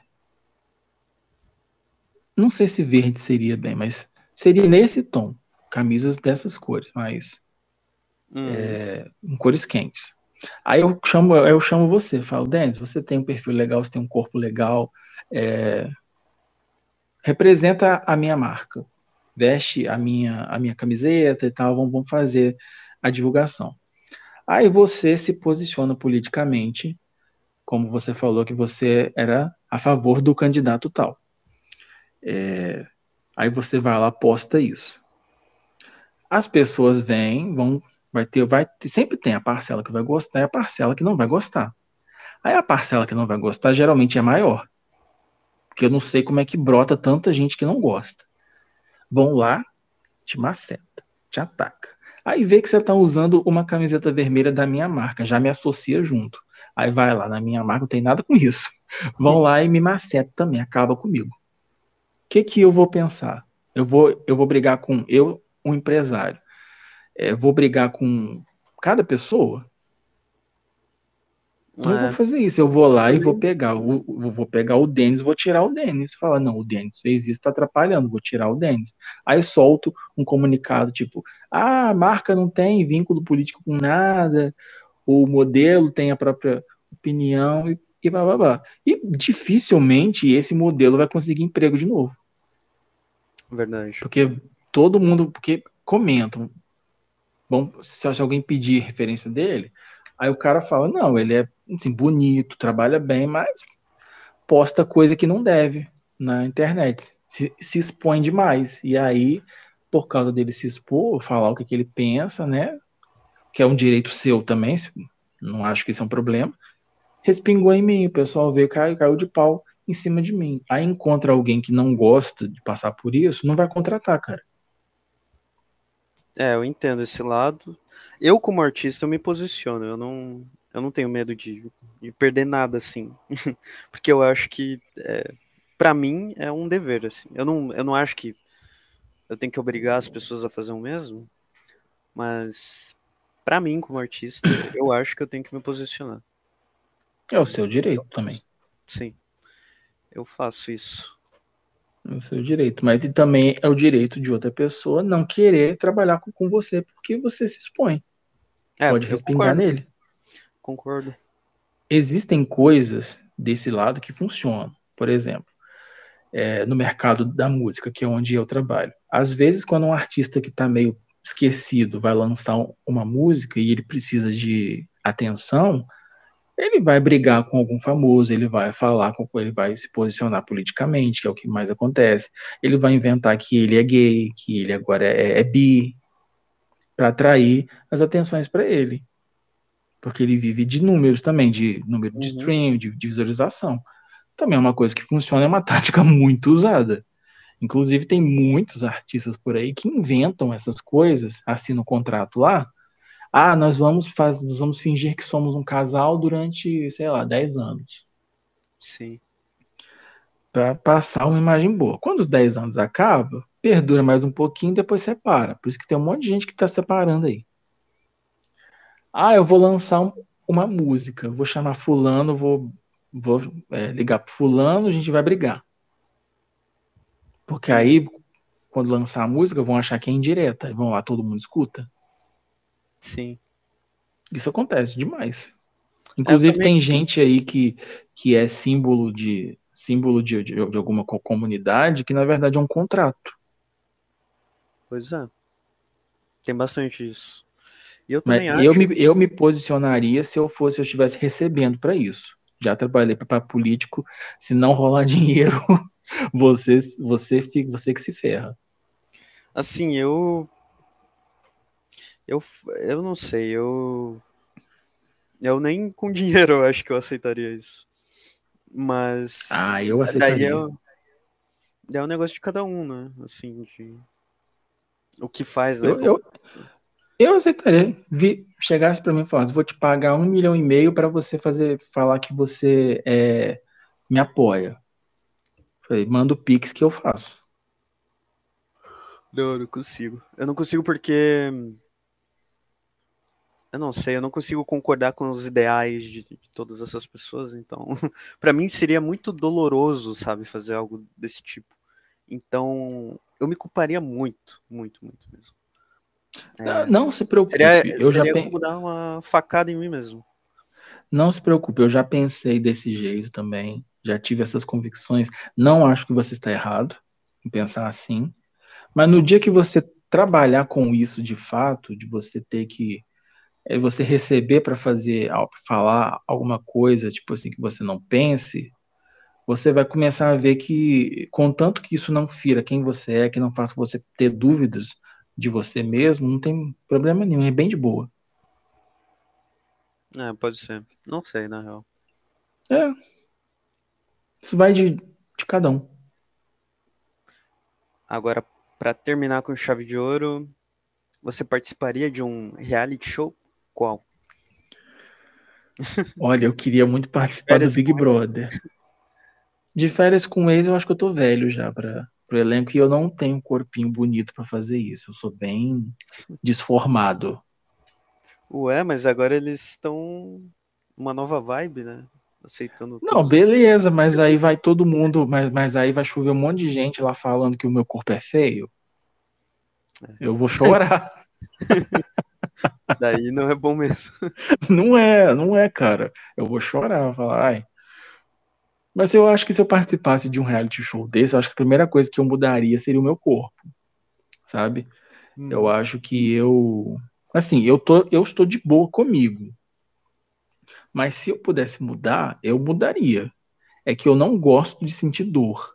Eu fui fazer, eu fui preencher a minha sobrancelha fio a fio, meu Deus, eu quase, eu quase chorei.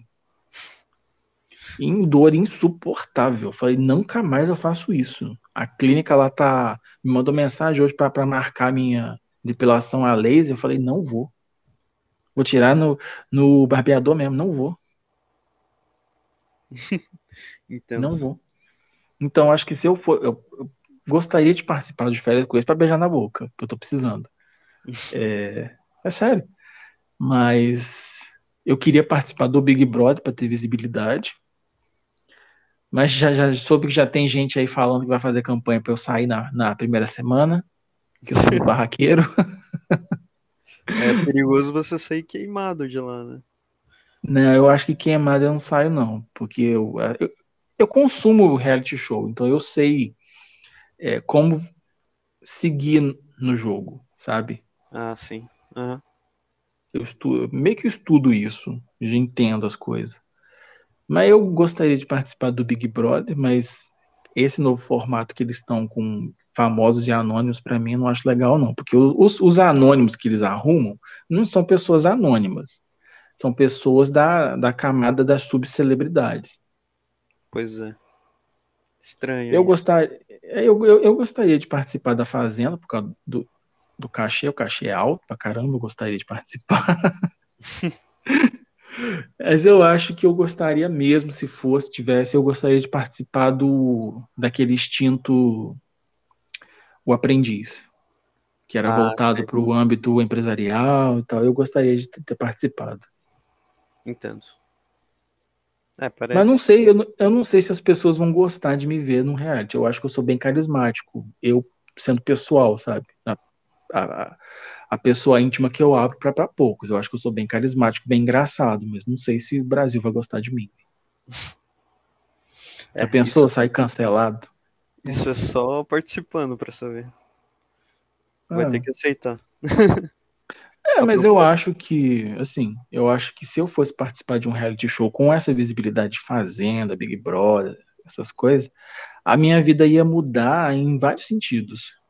Por exemplo, eu não ia saber se alguém que quisesse se relacionar comigo, se queria se relacionar comigo porque gostou de mim ou por causa da fama que eu tenho, sabe? Uhum. Já, eu já até conversei isso com o Aleph um dia também vai estar aqui no podcast. É, se eu eu ia eu ia eu não nunca mais eu ia abrir direct não Sim. ia porque eu não lido eu não, não lido bem com, com críticas nunca mais eu ia abrir direct não ia ler comentário nenhum eu ia pagar uma pessoa para fazer isso é. então é melhor não participar de um reality show. Não, é melhor participar sim, ganhar um cachê bom, é melhor participar. Isso aí não, é, não é. eu abro mão fácil. É, se tu for ganhar eu, um cachê bom. Eu te contrato, falo, Denis, você vai, você vai ser o meu leitor de direct e comentário. é, eu não tenho nenhum problema em responder haters, então. Que bom, então aí, ó. Perfeito. Perfeito. Então essa foi a última pergunta. Foi a última pergunta? Sim. Nossa Deus. É isso, gente. Essa foi a minha vida exposta para vocês todos. Posso ter falado alguma coisa que eu vou me arrepender? Posso ter falado. Vocês podem querer me bater mais do que já quer? Pode, vai. Fazer o quê? Acontece. Né? Ah, tem, tem, um, tem, um, tem, um, tem um negócio aqui que eu acho que você esqueceu. Qual? Faça uma fofoca. Ah. Você esqueceu disso. A parte mais, a parte mais interessante você esqueceu. Vou fazer uma... duas. Vou fazer duas fofocas para compensar. Ai, ai. Por favor, pessoas que eu vou mencionar o nome, que eu vou mencionar o nome, não me matem. Fael Almeida vai destronar a Wikipedia. Só vou falar isso. Ok. Já, ele já está, ele já está com planos. E a outra é mais leve. Lucas Gama não está mais solteiro. Como ele é o galã do, dos artistas, agora está fisgado. Então, quem não pegou, não pega mais. Revelando as coisas aí. Revelo. Não vou falar com quem que tá namorando, porque ele não assumiu, eu acho, publicamente. Eu sei quem é, mas não vou falar, mas ele não tá mais solteiro. É até. Mas você sabe que é até bom, porque o Lucas, pra mim, é um galã de novela, de filme. É bom que o, o, os bonitos ficam comprometidos e a gente que é mais desprovido de beleza sobra espaço. Aí. Tem, tem, tem a vez. Isso é verdade. Ele tá fazendo um favor pra sociedade a gente vai ter mais chance agora. Com certeza. Finalmente. Então é isso, fiz as minhas duas fofocas. Esse foi o primeiro episódio da segunda temporada, que demorou muito para sair. Eu sei que vocês querem me matar. Mas é isso. Já é quase uma da manhã. Eu tento dormir cedo, não consigo. Denis, eu queria te agradecer por ter aceitado essa, essa incumbência de ler essas perguntas, interagir. Não há de quê. E é um prazer, né? Porque eu admiro você como artista e é muito bom ser seu amigo. Ah. Obrigado por ter me chamado. Eu, eu, te admiro demais também, cara. Você é uma pessoa, pra mim, você é um cara incrível, independente da, da, das coisas que a gente tenha diferenças de pensamento. Eu quero sempre estar do teu lado, sempre te apoiar. Uhum. E espero mesmo que você e o Ian fiquem amigos, que eu acho que vocês vão, vocês vão se completar. Eu também. Aí, ó. A ponte aí, ó. E fica aqui também o convite para você voltar aqui para gravar um, um podcast com o foco seja você. 100% você. Vai ser bem legal. Eu aceito. Então, beleza. Então é isso, meu povo. Semana que vem a gente volta com as entrevistas. Já tô até ficando sem voz. E até a próxima, né? Até. Valeu, Denis. Brigadão aí. Boa noite para todo mundo. Que agora eu vou dormir. Que amanhã tem que fazer o quê? Faxinar minha casa. Três andar. Valeu. Falou.